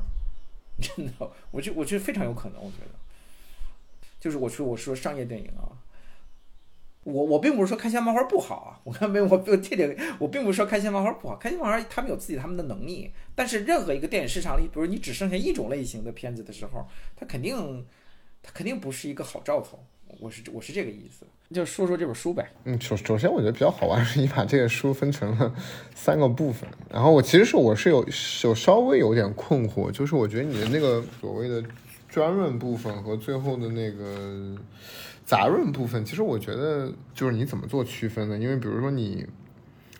因为我觉得好好像杂论部分很多文章，你说你要放到专论部分，我觉得也没啥问题。就当然，你那个评论部分很明确啊，那可能是一篇影评针对一个具体的电影。呃，就主要专论部分，它其实是是我发表过的学术文章。这里边每每篇文章都是在学，就基本都是在学术期刊上，或者是或者是在那种啊博物馆的那种那种，就有一篇是那个那个博物馆的那个展览，就现代艺术展览、影像艺术展览里面手册里面的书，就是写的比较学术性比较强。然后杂论部分其实是就是说是偏向于一种，啊，有点有点偏向于这种散文介绍式的东西，就是散文的东西。就是说我写的不会是那样，就是严肃，口吻不会那样严肃，但是里面会有一些点到即止的观点。一般专论里面就是那些观点，我都会尽量的把它把它发展的比较完全，然后出处。和其他的历史事实或者是美学啊理论上的勾连，我都会想比较清楚。但是在杂论里面就不会那么就不会就不会讲那么清楚，可能只有一些观点性的东西提出来，然后讲一些相对比较轻松的事儿吧。就这个区别，基本就是就是这样。嗯，然后我其实我们聊这个部分，我觉得就是我也说，因为我让你列了一个关于其实是零零年以后。二十一部，因为我我觉得就是，其实我反而可以，我们我倒觉得可以围绕这个聊，因为这个其实跟你现在其实这个书里面写的东西重合度也挺高的。然后我觉得，而且就就差不多，因为我觉得你可能开始严肃的电影写作，或者说你基本上也是涵盖，主要是。呃，在零零年以后这个阶段嘛，其实，在聊这个之前，就刚才我们其实已经聊到一点，就是说你的所谓的影评写作，你有一个很强的视角，是从创作者的一个创作角度出发的。我其实还是先想问你一下，你就是到你现在写了这么多影评，你现在对影评这个东西，你的观点和态度是什么？就你在你看来，什么是影评？啊，它跟所谓的学术文章啊这些区别在哪里？或者你理想中的影评是怎么样的嘛？就是说，你的你的理影评理念是什么？嗯，呃，电影评论最最重要的要写的有趣儿、有意思，这就是我，这是我觉得一个最重要的东西。但是和它和理论文章不一样的地方，就是你得写的有意思。理论文章不一定写的有意思，你要抓住一个片子最有意思的那个点，然后告诉大家是什么。这个点，无论是比如说导演的意图，或者是编剧的意图，文本技巧的、技术的、形式的、表演的都行。但是我觉得你你一定要，就是你抓住抓住一个点去猛打，对，然后呢，把这个点清清楚的告诉观众，我觉得这个就是而读者，这个我觉得就是最重要的东西。某种意义上，我觉得也是你的一种写作策略嘛，因为其实我们都知道，其实，呃，欧美的包甚至是包括大媒体的，呃，影评文章，其实它是比较八股的啊，它是有一个 严格的。就是我觉得其实也是挺套路的啊，比如他可能会一上来会把故事剧情大概讲一下，然后他可能会挑出这个片子里面美学讲一下，然后把可能各个他用了什么团队啊，这些人为什么这么弄啊讲一讲，就是他其实是一个还蛮四平八稳的东西。你你的整个写作跟这个是完全不一样的。对我觉得就是说你可能就是会挑出一个点来专门猛打。这还牵扯到一个另外一个原因，就是说。其实网络写作和媒媒体写作其实还是不太一样，就纸媒写作，因为纸媒写作它有一个它有一个要向要向固定观众传达固定信息的这么一个一个一个职责在这儿。写网络影评，我我没有这个职责，对吧？就是就是你要当你要达到，比如说写影评的你要达到我要先介绍一下故事，介绍一下人物，介绍一下导演导演的发展史的时候，这影评必然就会变成一个八股式的东西。这就是我觉得就是说在网络上写影评，甚至有的时候给自媒体写影评有有的话也有相当的自自由度。就是就是你可以把观点表达作为一个所谓的观点表达，就是观点表达或指出这点有意思的地方的这种那种那种表达意图，作为文章的主旨，这种形式的影评反而是更有更有吸引力。就是如果你真的对于一个影迷来说，他的基本信息他很了解，他为什么会他会去看这个片子，他可能就已经了解这一些，他可能更他试图看到的是一些更有意思的视角。然后我觉得你可能在比如说包括在豆瓣上，包括我觉得在所谓的华语影评圈子里面，其实我觉得你是扮演了一个这个很重要的角色。呃，就是包括我有的时候，比如说你的很多观点我完全不认同，但是我，呃，诶，我大概还是挺愿意看一下开音是从哪个方面去讲的，而且有些东西其实我有的时候也知道你大概会是一个什么套路，但但我可能也要看一下，我觉得这个就是嗯蛮有趣的吧。我我我为什么说我其实这个最后聊你这本书，我反而说想聊一聊你的。二十加，而且二十一加吧。然后，然后我我包括看你这本书，其实我的第一个很直观的私人经验，我发现我其实还蛮了解开影的，因为我觉得就是里面大量的包括你选的电影，或者说你去写的观点，其实我发现就是可能作为你的豆瓣有灵，就是这这些年下来，其实我我我大概是哦哦，我就我就能回想起某个时刻啊，那个时候。开营当时是如何对小偷家族大加称赞，然后包括同时可能去说燃烧的问题，就是我能够回想起很多，就是这种，就是说可能跟我私人的观影史也有关系，可能也会在网络上和你有一些争论什么。这里面也有很多，比如说我就是对我来说会特别有意思，因为我我身边有一个你是一个。非常有名的一个小金的反对者，然后我又认识一个把小金当成真神的一个肥内这样的人，然后我也都可能，我其实也各自都就是说了解可能你们的立场和态度，然后我其实看这本书，我又觉得还蛮熟悉的，我又从这里面其实看到一些非常多的你的趣味，比如说我觉得，呃，这本书我觉得最最有意思的一个趣味，这个也是我个人非常支持你，我觉得你。嗯，包括写的最多的一个导演就是岩井俊二。呃，我先不说你具体是是怎么写的啊，但是我很同意，就是在这个大的方向上，我特别同意，因为我觉得就岩井俊二可能是一个八零后、九零后，可能都是可能在那种初高中的时期看过，然后可能对于一些影迷，可能到了一个到了下一个阶段，他又会抛弃的导演。但是我其实一直都觉得说他是一个真的作者。嗯，而且他远远比就是说我们后面，特别是郭敬明的那个营销，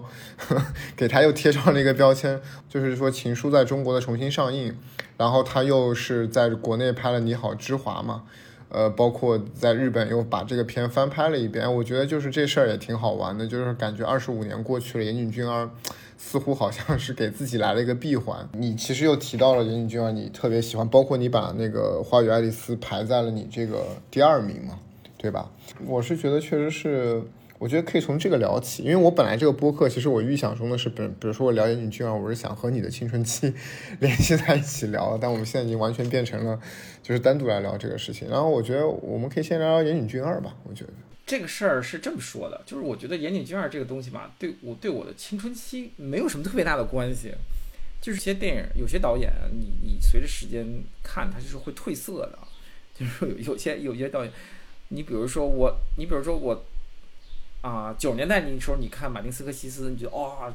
看什么卡西诺，就就觉得很好看，非常好看。说说句实话，我现在再看，回头再看马丁斯科西斯的片子，哦，还有那个特别著名的那个什么美国往事什么之类的，我，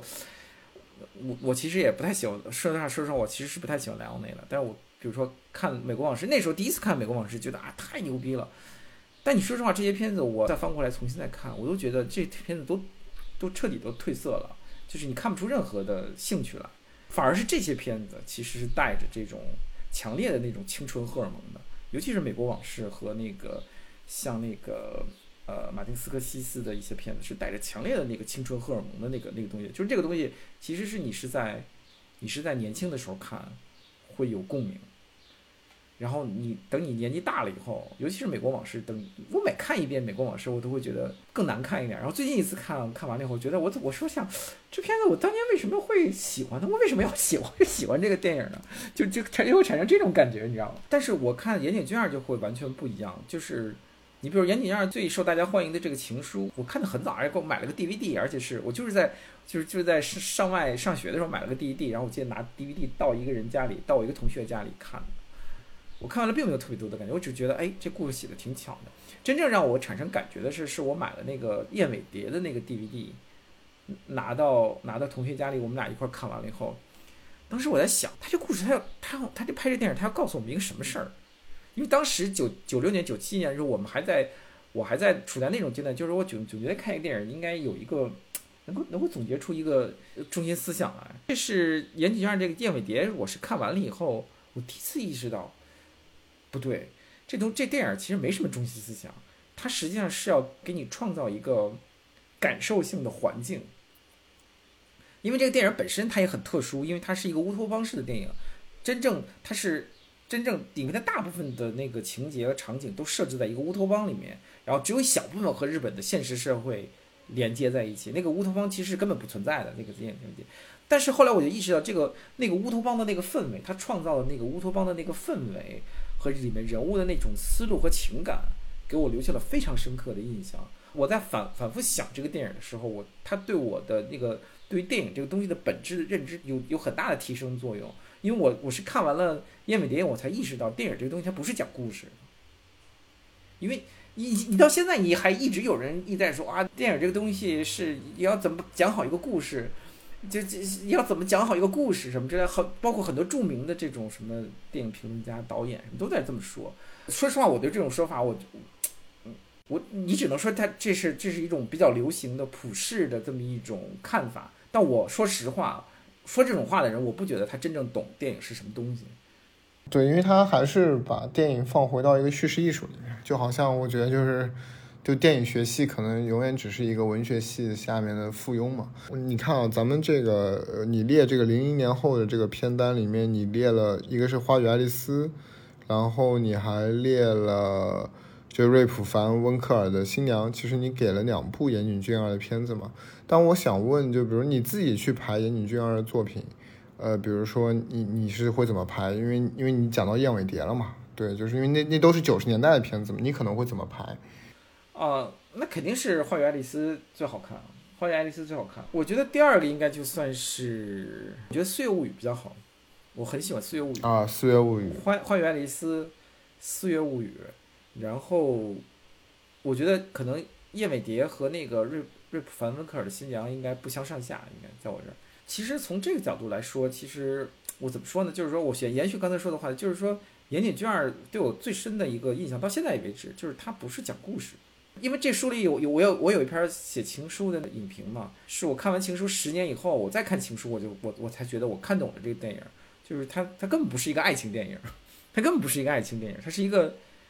我甚至觉得它是带带着一点那种虐恋色彩的一个一个一个虐恋电影，就是你讲一个死人如何精神控制两个活人的故事，它其实本质和爱情没有关系，它实际上是讲的跟那个瑞普凡，他和他那个主题其实和瑞普凡芬克尔的新娘非常像。讲的是是两个受控的人，两个思想受控的人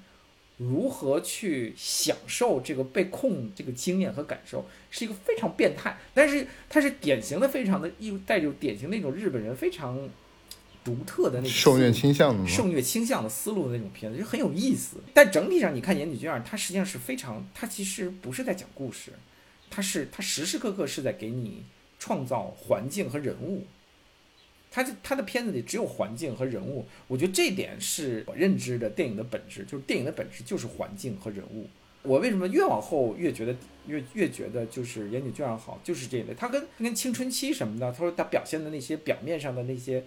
可以卖钱的，比如说青春少女啊，什么少男情感萌动，这些对我没有任何吸引力。真的没有吗？因为我觉得你这个片单里，我觉得你，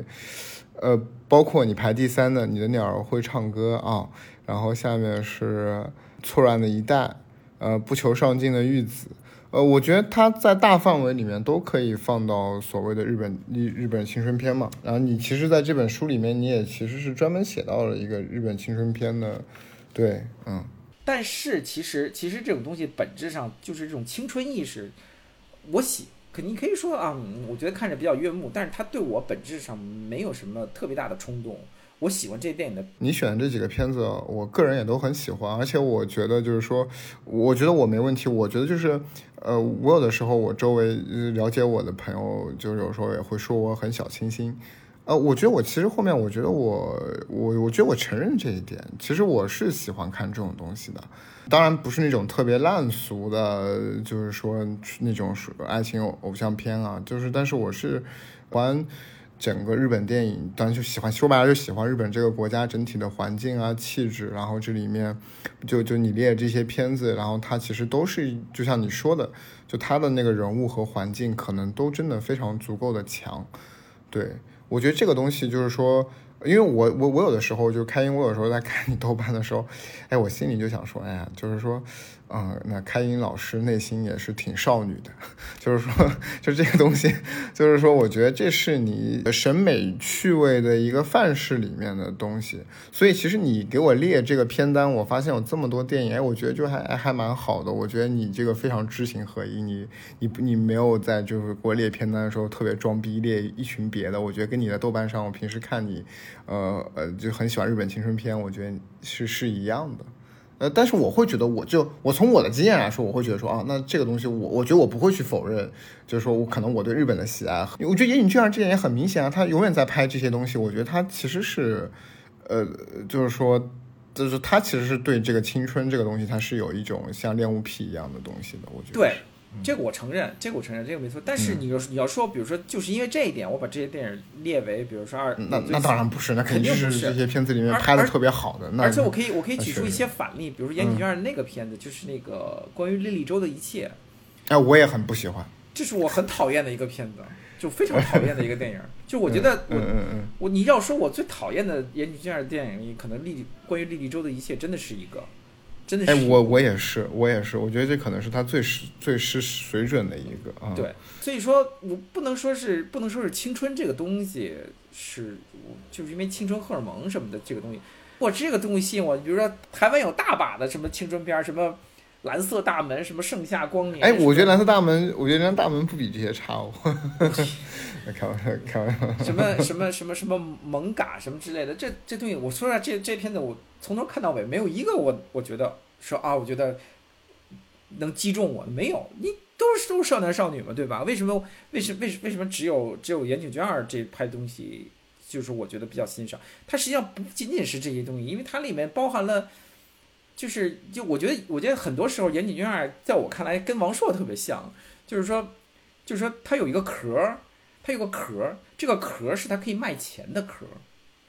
就是王朔，就王朔当年出来，王朔也是有个壳，就外壳就是就是就是北京侃爷的胡侃。你不同人不同的不同的观众和读者有不同的需求。你说有的人买本王朔就为了看里面那些那些那些插科打诨那些胡侃，但另外有一些人，你你另外有些人，比如像我看我买王朔的书看，我一看那个玩的就是心跳和那个动物性猛什么之类，你知道它它里面内在渗透的很多东西，跟它外跟它外面那个壳是两是两层东西，是那只不过是一层皮而已。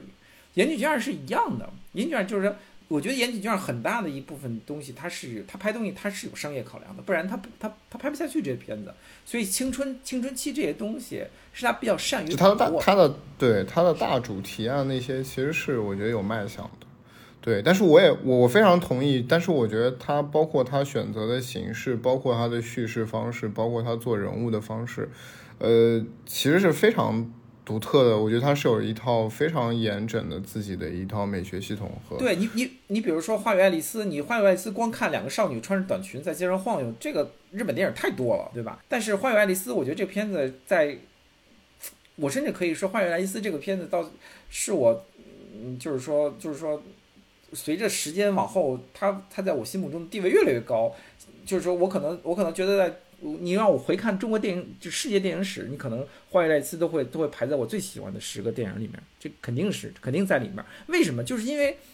这个片子是关于你在任何一个其他片子里你都找不到它的这么一个思路，就是它是它的目的。这个片子拍的这个片子的目的，它是为了展现两个人物的特别动人的姿态，它是个它是个姿态就是。就最后有点像是，就像是最后那个所谓的爱丽丝的那个最后的那个芭蕾舞，似乎是就是这种姿态的一个整的一个缩影似的。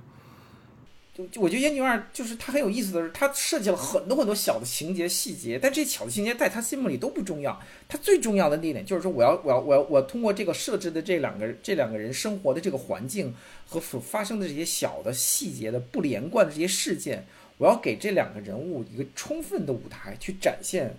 他们在银幕上的那个姿态魅力。就这是这个电影特别牛逼的地方，就是说你甚至你很难在。其他是在电影史里面发现发现这么一部电影，就是为了，对他就是为了少女在那个时期非常独特的一个那个姿态、那个样、那个就姿态和动作。它这它是关于这个姿态和动作的一部片子，你找不到这样一个片子。就是我觉得这一点就是，所以我觉得很可惜，就是说像像我觉得。我觉得整个这西方电影史和电影美学其实是被西方人给把持住了，就是导导致他们有很多很多盲点，你知道吗？不是他们看待东方电影有很多盲点，比如你为什么要把黑泽明捧那么高？你不吃饱了撑的了嘛，对吧？我觉得就是说，对吧？是吧？就是说，但是实际上有有一些真正真正非常符合电影本质、做的非常出色的那种具有极强电影性的东西都被他们忽略。你比如说《花园爱丽丝》，就完全被他们忽略掉了。岩井俊二这个这个人，整个就被西方电影史就。就被就被就被忽略掉了，你知道吗？有有朝一日，我觉得一定会有人发现，就岩岩井俊二是一个非常有美学造诣、电影美学造诣的这么一个一个导演，一定有人会会，我觉得会指出来的。包括有点纯真主义和浪漫主义东西，其实我觉得在当代电影里面也非常的匮乏。就是说，就因为《花与爱丽丝》之后，其实岩井俊二也进入了一个比较长期休眠的状态嘛。其实之后，其实你也没有再能看到。呃，这种包括我觉得像英俊还有一点很重要的是，就就他也是你前面说的，就是他也是一个安纳奇主义的。我觉得他也是，呃，就燕尾蝶非常明明显嘛，就是是一个无政府主义的这么一个，呃，这么一个气质的东西。就包括他整个就是就是你你其实你写的这个影评，你为他证明的这个东西，其实他在。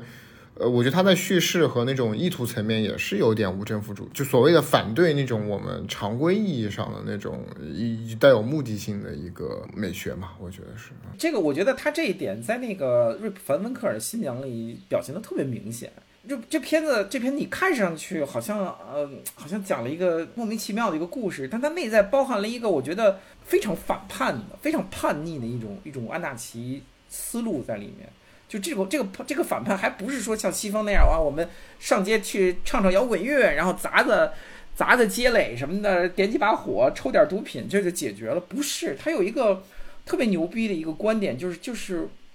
就是你作为一个人，你没必要去主动的活着，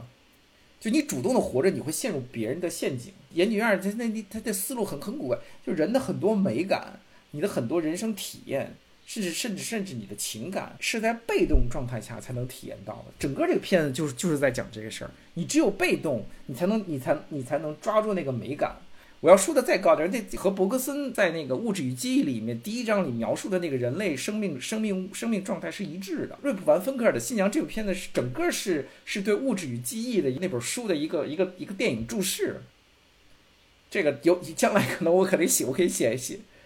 哎，但是其实你刚刚提到这一点，我觉得就是我突然意识到说，哦，你好像就是你咱们列的这几个青春片里面，我觉得它从呃意识形态气质上确实也都有这个一致性。比如说，我觉得像《错乱的一代》和《不求上进的玉子》，它本身我觉得也是一个非常反反体制、反系统的东西，就就它也是有安纳奇气气质的一个东西，我觉得是，嗯。但比如说不求上进的玉子，我就有另外的一个理由喜欢他。我觉得，因为所有的电影，西方电影、中国电影也有，包括香港电影也都有这种趋势，就是说我一定要把一个主题讲得很大，我要把一个设定设定的很大。然后当年我第一次看不求上进的玉子的时候，我觉得，我觉得我特别喜欢那个山下敦弘的这个思路，就是说片子里没有任何大事儿发生，他是我就是我看了好多遍这个电影，我在想他是如何做到，比如说在一个房子里头，就在一个房子，那个玉子就生活在一个房子里头。他是如何做到在这样一个一个狭小的封闭的这个房子里头，然后把这个人物的这个厌世又要又想投入世界的那个情绪衬托出来的？我觉得这个是一个非常高的技巧。一般咱们想想，比如说你要刻画一个人物，他厌世，他不喜欢他不喜欢和别人交流，但是他又想投入一个新的生活，你应该把他撒出去。正常一个写剧本的人是，你应该把他撒撒到环境里面，比如说他到处碰壁，他才开始厌世，别人不接受他可以厌世。好多好多中国独立电影都是这样的，对吧？这个电影就特别特殊，就是说他根本不让这个人走出家门，但是他不走出家门，但是他依然有很多，他想出了非常多的细节，做饭也好，吃饭也好，然后呢玩电子游戏也好，看电影，他想出了非常非常多的细节，然后通过和他和他爸爸的那种细腻的那种交流，把这个人的状态给烘托出来。他是一个非构思的非常巧妙的，围绕着这个人物出发的这么一个人物特性刻画的那么，他格局特别小，内内在的那个思路和技巧非常高。我这是我特别特别欣赏这电影的地方，我我觉得这是山下敦弘拍的最好的一个。啊，山下敦弘整体上都有这个气质，包括他差不多一个时期的《苦役列车》啊什么的，对我觉得也都是，嗯，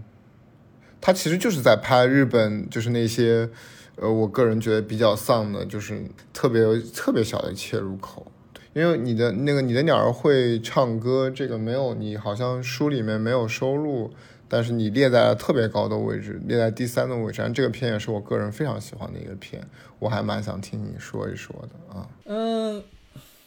也是我我喜我特别喜欢这个片子，就是我特别喜欢这片子里那个三宅唱给这三个人设置的那个状态。而且我看我在看这个片子之前，我一直不太能理解。嗯染谷将太啊，染谷将太，对我一直就在这之前哈，我一直没有理解染谷将太好在哪儿。就是他一直就是相对比较有相对比较有名嘛。我以前看过那些他，但我觉得他这个电影出来后，我觉得整个这个片子的整个片子的这个这个基调是由染谷将太定的。这我这我这是我觉得那个三宅唱特别特别牛的地方。染谷将太他就好像这个片子一个定音鼓一样，这个基调是围着他转的，而且这个基调从他一开始就是就是他和丙本佑是叫丙是丙本佑吧，对吧？对，丙本佑，丙本佑，他们两个人走在街上，在在讨论啊，今天晚上吃什么的时候，他的那个状态就就是这个片子那个气那个气场的那个状态，不动声色，但是又很温和，又有一点点很很倔的那个那个那个思路，那个那个情绪在里面。就整个这个片子的思路，整个这个片子的情境和他的那个气质，就是染谷将太的这个气质。他这个片子表现出来的特别高的技巧，就是他是用人物来给整个这个影影片的那个环境定调。让所有的这个元素都围绕着这个人物的那个定所定的那个调性，在一点一点旋转起来。像石像石桥静和丙本佑还有其他人物，其实都是在围绕着围绕着染谷将太在转。尽管你你很长时间很多时间都看都都在看石桥静和和丙本佑在谈恋爱啊什么，但实际上他作为一个呃染谷将太作为那个人物，作为一个无处不在的一个潜藏的那个那个那个那个那个调性存在在于这两个人之间一直晃。你说这个片子拍的特别神奇，就是他有一个。你看，有一只看不见的手，那种那种力量就一直在包裹着里面的人物。这是看这只手，就是那个染谷将太伸出来的那只手。所以我觉得这个片子对我来说，就是它是一种，就是说完全超越了故事，完全超越了叙事，超越了故事，然后直接把情绪透过一个人物释放出来的这么一个过程。我觉得这个当时我当时我看完了，我在我还是在香港香港电影节上看的，当时看完了，我觉得我特别我特别激动，我觉得这简直是这十年来最好的一个日本电影，就是这个。远超过什么小偷家族？是是是，我也觉得。那那我也觉得，我私人非常非常喜欢这个电影，确实是。但是后来我又看了那个无路用的人，无路用的人是他的处女作嘛？我觉得无路用的人也达到了另外一个特别牛逼的一个美学高度。我很难想象一个导演就拍一个处女作就能拍成这样。我当时我觉得简直太太惊讶了，这个。这简直世界所有世界导演里最佳处女作就是这一部哦！我都没有意识到你这个片也是三代唱。那其实你列了，我靠你，那你确实是在前你的前五名里面有两部三三代唱的片。这这世界最佳处女作就是就是他用了一堆业余演员，然后他把每个业余的那个那个个性特质都都都毫无阻碍的让他们发挥出来。这里面这个片子里没有中心人物，太反传统了，黑白的，然后呢？没有中心人物，然后呢，这个镜头就是这个叙事的点，就是在就以毫无规则的方式，在所有的人之间来回来去跳，你根本不知道他跳到下面，他跳到哪个人身上去，然后也没有故事，什么也没有。这里面就是你觉得这些人，这些人所有人里体现出来的那种，依然用伯格森的话说，那种生命冲动。一下把你压倒，你看完电影一下把你压倒。我和我我在我家里放投影看的，我和另外一个朋友，我们看完都傻了。我觉得这这些人，就你很难想象他怎么能让这些业余演员绽绽放出这么强的那种生命冲动。就每个人都是都是在雪地里都有那种那种那样的活力，只有在日本电影里你才能真正找到那种活力所在，在其他电影都找不到。就是他一下跳出来就把你压倒这种。啊，这个电影真的是被完全被所有人都忽略掉了，太可惜了，我觉得。所以其实我这么一发现，我觉得其实你这张片单里面，我就是你其实对于所谓现在日本电影的这一代，其实你是有非常大的一个高的评价的，因为包括你后面山下敦弘对吧？然后还有错乱一代的这个导演，这真理子哲也对真理子哲也，你可能你就你唯一没放的，也就是这这批人里面现在国际声誉最高的冰口龙介了。对我就是，其实就是不太喜欢冰口龙介，说实话，就是不太喜欢冰口龙介。而且我觉得冰口龙介是越拍越差。他其实早期的还挺好的，早期的也一些拍的早，就是一零年左右拍的那那那两部有的还可以。那个你特别怒长的那那个那片《欢乐时光》，欢乐时光其实也还可以，也还可以，就是就就可以就觉得有可有很多可取之处。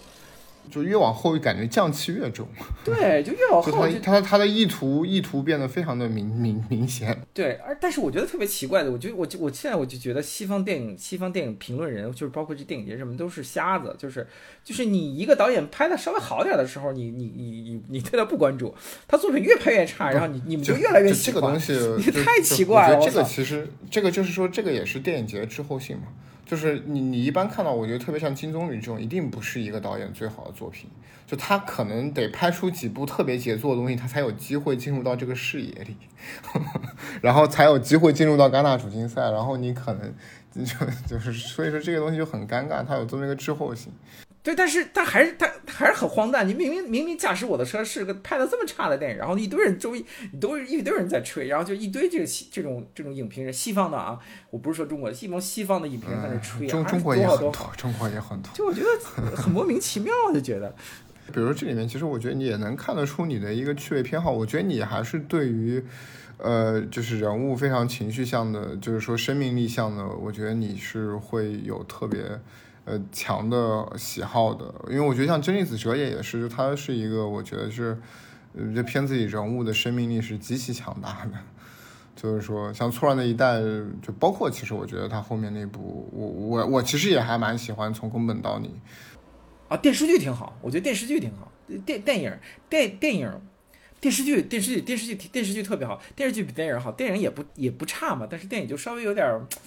呃，那度没掌握好，你要看一下电视剧。你觉得太过了是吧？对对，电视剧、电影、电影它有点过，电影有点就是它有点为了狂暴而狂暴了。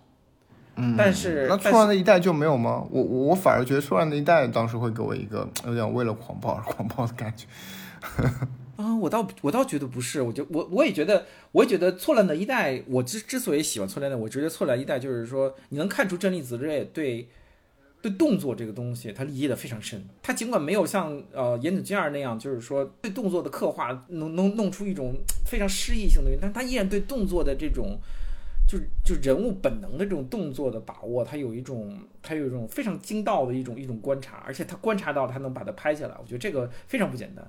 就但这是我个人的品味，就在这趣味阶段。我觉得任何一个能体现出人物人物人类动作上特别特殊的地方的影片，我都会很喜欢。呃，其实稍微聊几句那个吧，因为我觉得你对小金的看法一直是，呃，而且基本上现在我觉得我是，就如果是从你那个视角去看，我觉得，呃，我我基本上我也是认同你的。就当然就是说，大家看小金可能高度赞扬他的形式美，那么当然你的看，你可能更多的从，比如说，我觉得所谓的那个右翼的保守政治政治主义的倾向和妇女乱伦的这个情节。哦，我觉得这个就是说，就是周防正行那个片子嘛，《变态家族》，我觉得他用了一个电影的方式，就是把小金对所有小金的讽刺，就用那个电影讲出来。我。讲了一个乱伦的家族，就是 其实就是在影射小金的电影嘛。你别说变态家族，变态家族那片我还挺喜欢，我觉得他也挺好啊。对对，他也挺好。就是就我觉得就是周防正行完全用这个电影来，其实就是你你无非是你用写了一篇文章的方式，他可能用这个电影来讲了，就是说他在怎么去讽刺小金嘛，对吧？对对对对，然后我觉得这个其实是我我倒觉得说，我倒也不是说想跟你聊什么，但我其实还蛮推荐我们的读者去读一下，就是说开银写小金的这个，而且是写了小金技技法上最高的一个作品《秋刀鱼之味》，因为我知道这个电影可能肥内他可能是可以写一本书的，然后这里面 就是。嗯，那个呃，开始写了一篇文章，相对比较对，就是的文章嘛，对对对对，就是为什么说他，就是说他他就是他不喜欢小金，我觉得就是从这个视角，我觉得是特别言之成理的。我觉得可能也可以给大家一个特别有趣的视角来看小金吧。我我我我我补充一点啊，就是说我为什么我为什么不喜欢小金的电影？我可以很明确的说，我不喜欢小金的电影。我几乎没有一任何一部，我只能说有有一些电影拍的挺有特点，比如说我好我比较有好感的小金的片子，比如说《宗方姐妹》，我觉得拍的挺有特点，女性的姿态和语调显得非常的非常的 与众不同，在你以前的日本电影你还没见过，我觉得比较有特点。但总体上我说我说一点，为什么我不太喜欢小金的电影？我在这我这篇影评里也也也表达了一种观点，就是我不喜欢心机特别重的导演。啊，你不是一种自然的方式和观众在沟通，而是你处心积虑的要去设置一些桥段，一些一些一些，通过场面调度也好，通过演员表演也好，通过故事情节也好，你设计各种各样的桥段和 plot twist，去想办法要去操纵观众的情感。我觉得这个是我特别不喜欢小金的地方。那当然，呢我觉得从这个角度看，就是小金是这方面的就是大师嘛。哎，对对，但是就是说，那那那那那那你怎么看布列松呢？那我觉得布列松同样啊，布列松也是没有布布列松，布列松是人物行动的大师啊。他拍任何一个东西，布列松的布列松到后期他已经很，我觉得布列松到后期很疯狂了。他他根本就不在乎人人的整体什么样，他只拍人的一部分。不只拍手，只拍脚，他根本他根本就不拍人的那整体。我觉得这个是这个是布列松在美学上特别牛逼的地方，就是他把人，他把人已经啊，咱们用德勒兹的那个术语来说，他把人解域化了。你知道吧？就是就是你这个人在时空当中的你的时间和空间位置，对我来说都已经不重要了。我不需要你，我不需要你给我确定这个这个人的时间和空间位置，我才能知道这个人物是怎么回事。我都不需要，我只需要你的手，你的身体的某一个部分，我就能我就能传达出那个动作的背后的隐含的那个那个意义所在。我觉得这个是。可是我觉得就是说，因为你刚才说到嘛，你不喜欢小金的是那种高度意图化的，然后用整一套形式去实现这个。但是我觉得在如果你从这个方向讲，我觉得布列松是一样的，就他去呈现这些特写，我觉得他他最后其实为了实现的东西其实是一样的。因为我觉得布列松就是属于。呃，我觉得就是我也是这么区分的嘛。我觉得就导演其实大体分两类嘛，一类是相对松弛的，我觉得可能更能够让生命本来那个状态去在在在在电影里面去挥发出来，去去表现出来。然后另外一类就是说，我觉得就是非常极度控制的，就是用控制和形式去完成他要表达的那种意图的。那我觉得布列松就是这种控制型的导演的，就是那个一个最标准的模型。对，但是我我指的这个控制和心机和布列松那个还不太一样。小金的，我给你举个例子，你就知道。秋刀鱼之这个特别明显，比如比如那个谁，那个那个那个荔荔枝众坐在酒坐在坐在坐在酒吧里头和那个人喝酒，然后那老板娘出来说：“哎呀，那个人说，哎呀，这个他长得很像你的那个，很像你的那个老婆啊。”然后那个你你你能明显你能明显感到荔枝众已经已经看着这个看着这个这个这个女招待脸上都乐出花来了。但是他说：“哎呀，还是不太像。”他和那个他和他那个下属在那个酒吧里讨论，比如说：“哎呀，那个这到处都是美国音乐，什么什么，然后之类的，就开始放那个放，还是开始放那日本海军军歌。然后你能明显的感觉到，就是说小金他这个说反话的这个技巧，你要说他技巧是很高的，很多人有欣赏他这个技巧，但是对我来说，这是我觉得他极端不真诚的一个地方，就是就是。”那个军乐都起来了，你感你能感觉荔枝众在那个军乐里头，都已经飘起来了，马上就要回到他们大日本帝国去了哈。然后他嘴上还说：“哎呀，还是咱们不要胜利比较好。”但这个难道不是日本的某一类人，就或者就是可能是一类相对来说偏右的保守主义的这么一那个年代一个，难道不是那那代人的一个缩影吗？呃，就他，他难道一定就是导演的意图？咱们可以举反例啊，对吧？咱可以举反例，比如说你你你在那个年代里，你你你是否在曾村宝造、在大岛渚、在在吉田喜重？那不行，那他他在吉田昌兵，在吉田昌兵的，可是小金的下一代啊，或对对，或者或或者或者同代同代的，或者同代，你在呃呃呃呃呃沟口健二的片子里，你是否看到过这样的人物？没有啊，完全没有啊。就是他，他其实代表了小钟小金自己内心的一种一种非常呃，这个我同意，非常这种绝对是一个非常小金自己在非非常拧 非常拧巴的一种姿态，他这种姿态，他他要做出这种非常拧巴的姿态来表示，我已经把我的这个这个父权以一种很大度的大度的心态让让渡给你们，我是让渡给年轻人也好，我是让渡给美国人也好，但是你们就是你们就是没有我牛逼。他就是他就是想表达这个意思，是一种非常扭曲，我觉得是一种非常扭曲，而且他他把这个氛围烘托的特别好，这个是我来称之为心机。为什么会称之为心机呢？因为你在看到这段无数的无数的怎么说电影青年文艺青年看到这段这段情节以后，你就会对荔枝种产生一种同情感，这就是你就被他操纵了，你在情感上你就被他操纵了。因为因为你放着这么好的日本军歌，然后我回忆我们过去生活是什么，但是现在我，但是现在哎呀，还是我们不要胜利吧，就那种它是这种人为制造出来的那种那种那种那种那种荣耀退却的那种伤感，荣耀退却的伤感，就一下一下就把一下一下就一一下就把观众给捕获了。呃，当然就是我觉得就单就这个桥段来说，我觉得就是说呃。呃，就是这一定是以，就是说他对于往昔的所谓日本海军，包括对于他那个岁月，其实是怀有非常强乡愁的这么一个状态。我觉得还是挺明确的。对，就是说，就是你单纯从这个角度来看，就是说小金他的政治倾向立场这个东西，我我是非常明确的。我还没有，我还不是说在批判他的政治立场，就是说我的意思就是说，你要有话说，你就明说。你不要给我 拐弯，喜欢他，你就不要拐弯抹角，你就不要拐弯抹角。对，但问题他为什么不明说呢？因为他他知道他要把这个话明说出来会引起很多人的反感。他要做到的是，我要把这种把这种这种所谓的这种伤感和这种失落，以一种非常有感情的包装成一个包装出来，他其实包装成一种很感伤的情绪，扔给扔给观众，让观众可以重新获得、重新进入这个状态。我觉得这是一种非常有这个我同意，这个我同意，这个我同意。就这种心，你可以称之为技巧。有些人很欣赏这种技巧，但但就我来说，我觉得这是一种非常充满了匠气的。呃，其实我刚才落掉一个片子，我觉得可以补一补块儿，就是你排在第一的嗯《利维坦》。呃，就就这个，而且这个片子其实是也，我觉得也是因为因为你其实这个片我个人也很喜欢啊。然后就是包括其实也就是代表了哈佛所谓的哈佛影像人类学实验室。那一一一批片子，对我觉得我为什么把这个利维坦，我我当时利维坦我也是在影院里看的，因为是在蒙蒙特利尔的一个纪录片电影节上放的，我是我我也是很随机的，就是真是很随机的走进去看，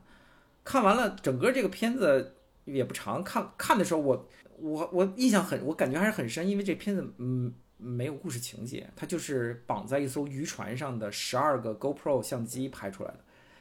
拍出来的一个就是拍的都是船，拍的船本身和在船上放的那些死鱼，还有船上船舷旁边飞的这些飞鸟，就这些东西组成了这个电影本身。还有一些在船上劳作的工人的状态，没有任何故事情节，是没有没有对话啊。这片子是我看完了以后二十多分钟，这片子我一我一秒钟都没走神儿，就是我完全全就是被他给吸引住了。就被他的影像整个气息，对影像给吸引住了。后来我就意识到，我很久时间没有看过这样的电影了。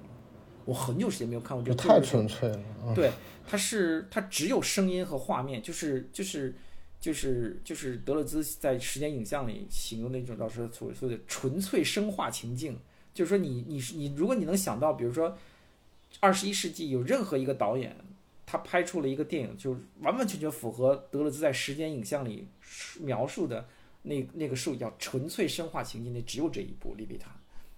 而且它是它是在这样一个一个一个时代出现，就是说，你所有的整个这整个这个整个世界这个电影的潮流都向着一个某一个固定方向走过去了，就是你要你要么你是商业化，要么你要给我表意，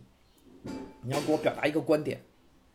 就整个世界的这个潮流都是都在向这方面走过去，而尤其是西方电影潮流。你要么你给我拍那个那个超级英雄，漫威、DC、星球大战；你要么你给我讲一个事儿，你要你告诉我这个这个，你要给我你要告诉我一个什么道理？你是堕胎也好，女权也好，什么少数族裔权利也好，你给我讲一个移民也好，你给我讲一个道理给我。安抚我的这受伤的灵魂，对吧？但是你你你在你在你在整体这样一个大环境下，你出现出现这么一部，而且是由一个美国，他他们俩人应该是呃呃法国人，不是，他们俩应该是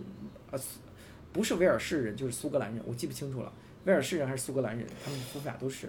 然后呢？哦，他老婆好像是法国，反正我感觉就啊，他有有有可能他老婆是，但这个男的应该是苏呃苏格兰的还是威尔士，我记不清楚了。反正英国的，英国的不英国人，但不是苏格兰就是威尔士人。然后呢，他们拍出来这么一个片子，就是说完全逆着整体这个世界电影的潮流，完全不 care 你。我个人觉得他们确实本质上也不属于。就是说，所谓的这个电影行业嘛，对，但但我觉得这个就是他还是利用个系统来的人，对，就这个姿态太宝贵了。就是说我给你看一个充满了这种直观感官冲击，就感官就是在你理性思考之前的东西。如果你说你学哲学史的话，这个哲学史上是有是有是有著名的争论了。就是说，在笛卡尔说的“我思故我在”之前，到底存在不存在？就人类的精神状态，在我思之前到底存在不存在？你是你是我撕了以后你才有感官还是怎么着的？还是在我撕之前你还有别的东西，对吧？然后，然后你你在这个电影里你就你就纯粹的它达到了一个效果一个目的，就是说，它证明在笛卡尔提出的“我思故我在”之前，人类有一大块那种感官感受的那种那种那种神经系统，它是在它是要接收东西的，它能接收到的是什么东西呢？就是就是这个利维坦，就是你接收到这些东西，它它没有任何意义可言。没有任何意义，但你你只有，你只有被动的接受它的它的冲击，你你很少看到这么纯粹的电影，就是他就是就是我不考虑我撕后面的东西，你哪怕侯孝贤或者是王王家卫他拍电影，他拍完了他都要考虑考虑，哎，我这个这个思思考后面东西，我能留给人人的头脑里一些什么东西？但是这个电影一上来就是他完全不考虑后面的东西，他不考虑就是人类在。理性思考之后，这片子还能给我留下什么？他完全不考虑这东西，他完全他完全在这个四之前待着。这个我觉得独一份儿，真的，这个真的是起码二十一世纪电影里独一份儿，你找不着。我还没看过他后面几个作品，你怎么看？包括他，他今年戛纳也有他的片嘛？导演说，今年戛纳我今今年戛纳我没看，外科外科手术那个对，但是看不到。但有一部你应该看，就那个食人族那个，因为那个片我我印象中它有大量的话语。就跟跟利维坦还不太一样啊，对，不太一样，不太一样。那个男人一直在说话嘛，对吧？啊，对，不太一样。就是那个片稍微带点表意色彩，它带点表意色彩，但是我依然非常佩服这个片子，因为它，它几乎复活了呃布列松的灵魂，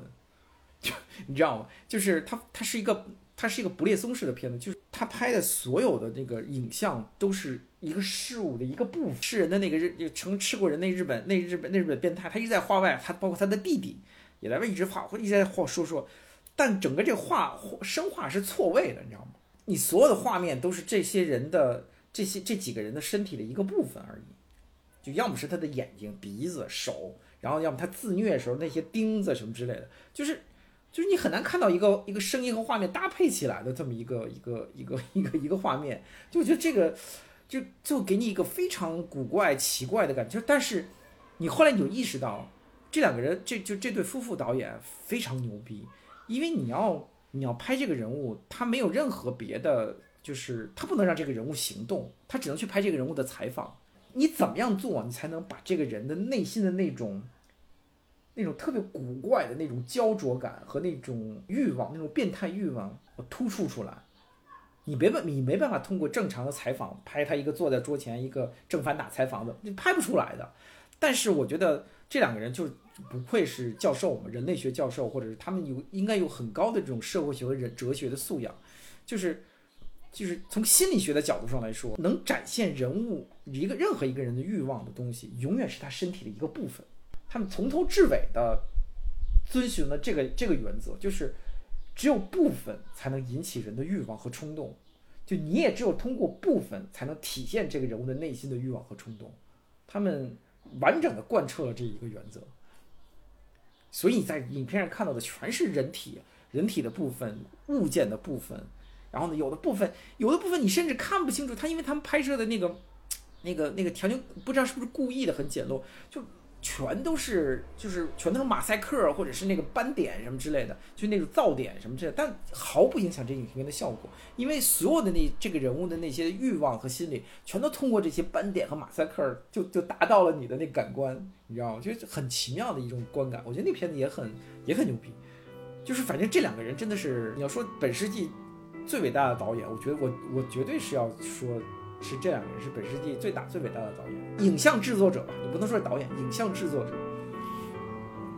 就会完全是提供了一种之前前所未见的，对前所前所未见的模模式，去去构成一个影像或者一个作品吧，我觉得这个真的是太了不起了。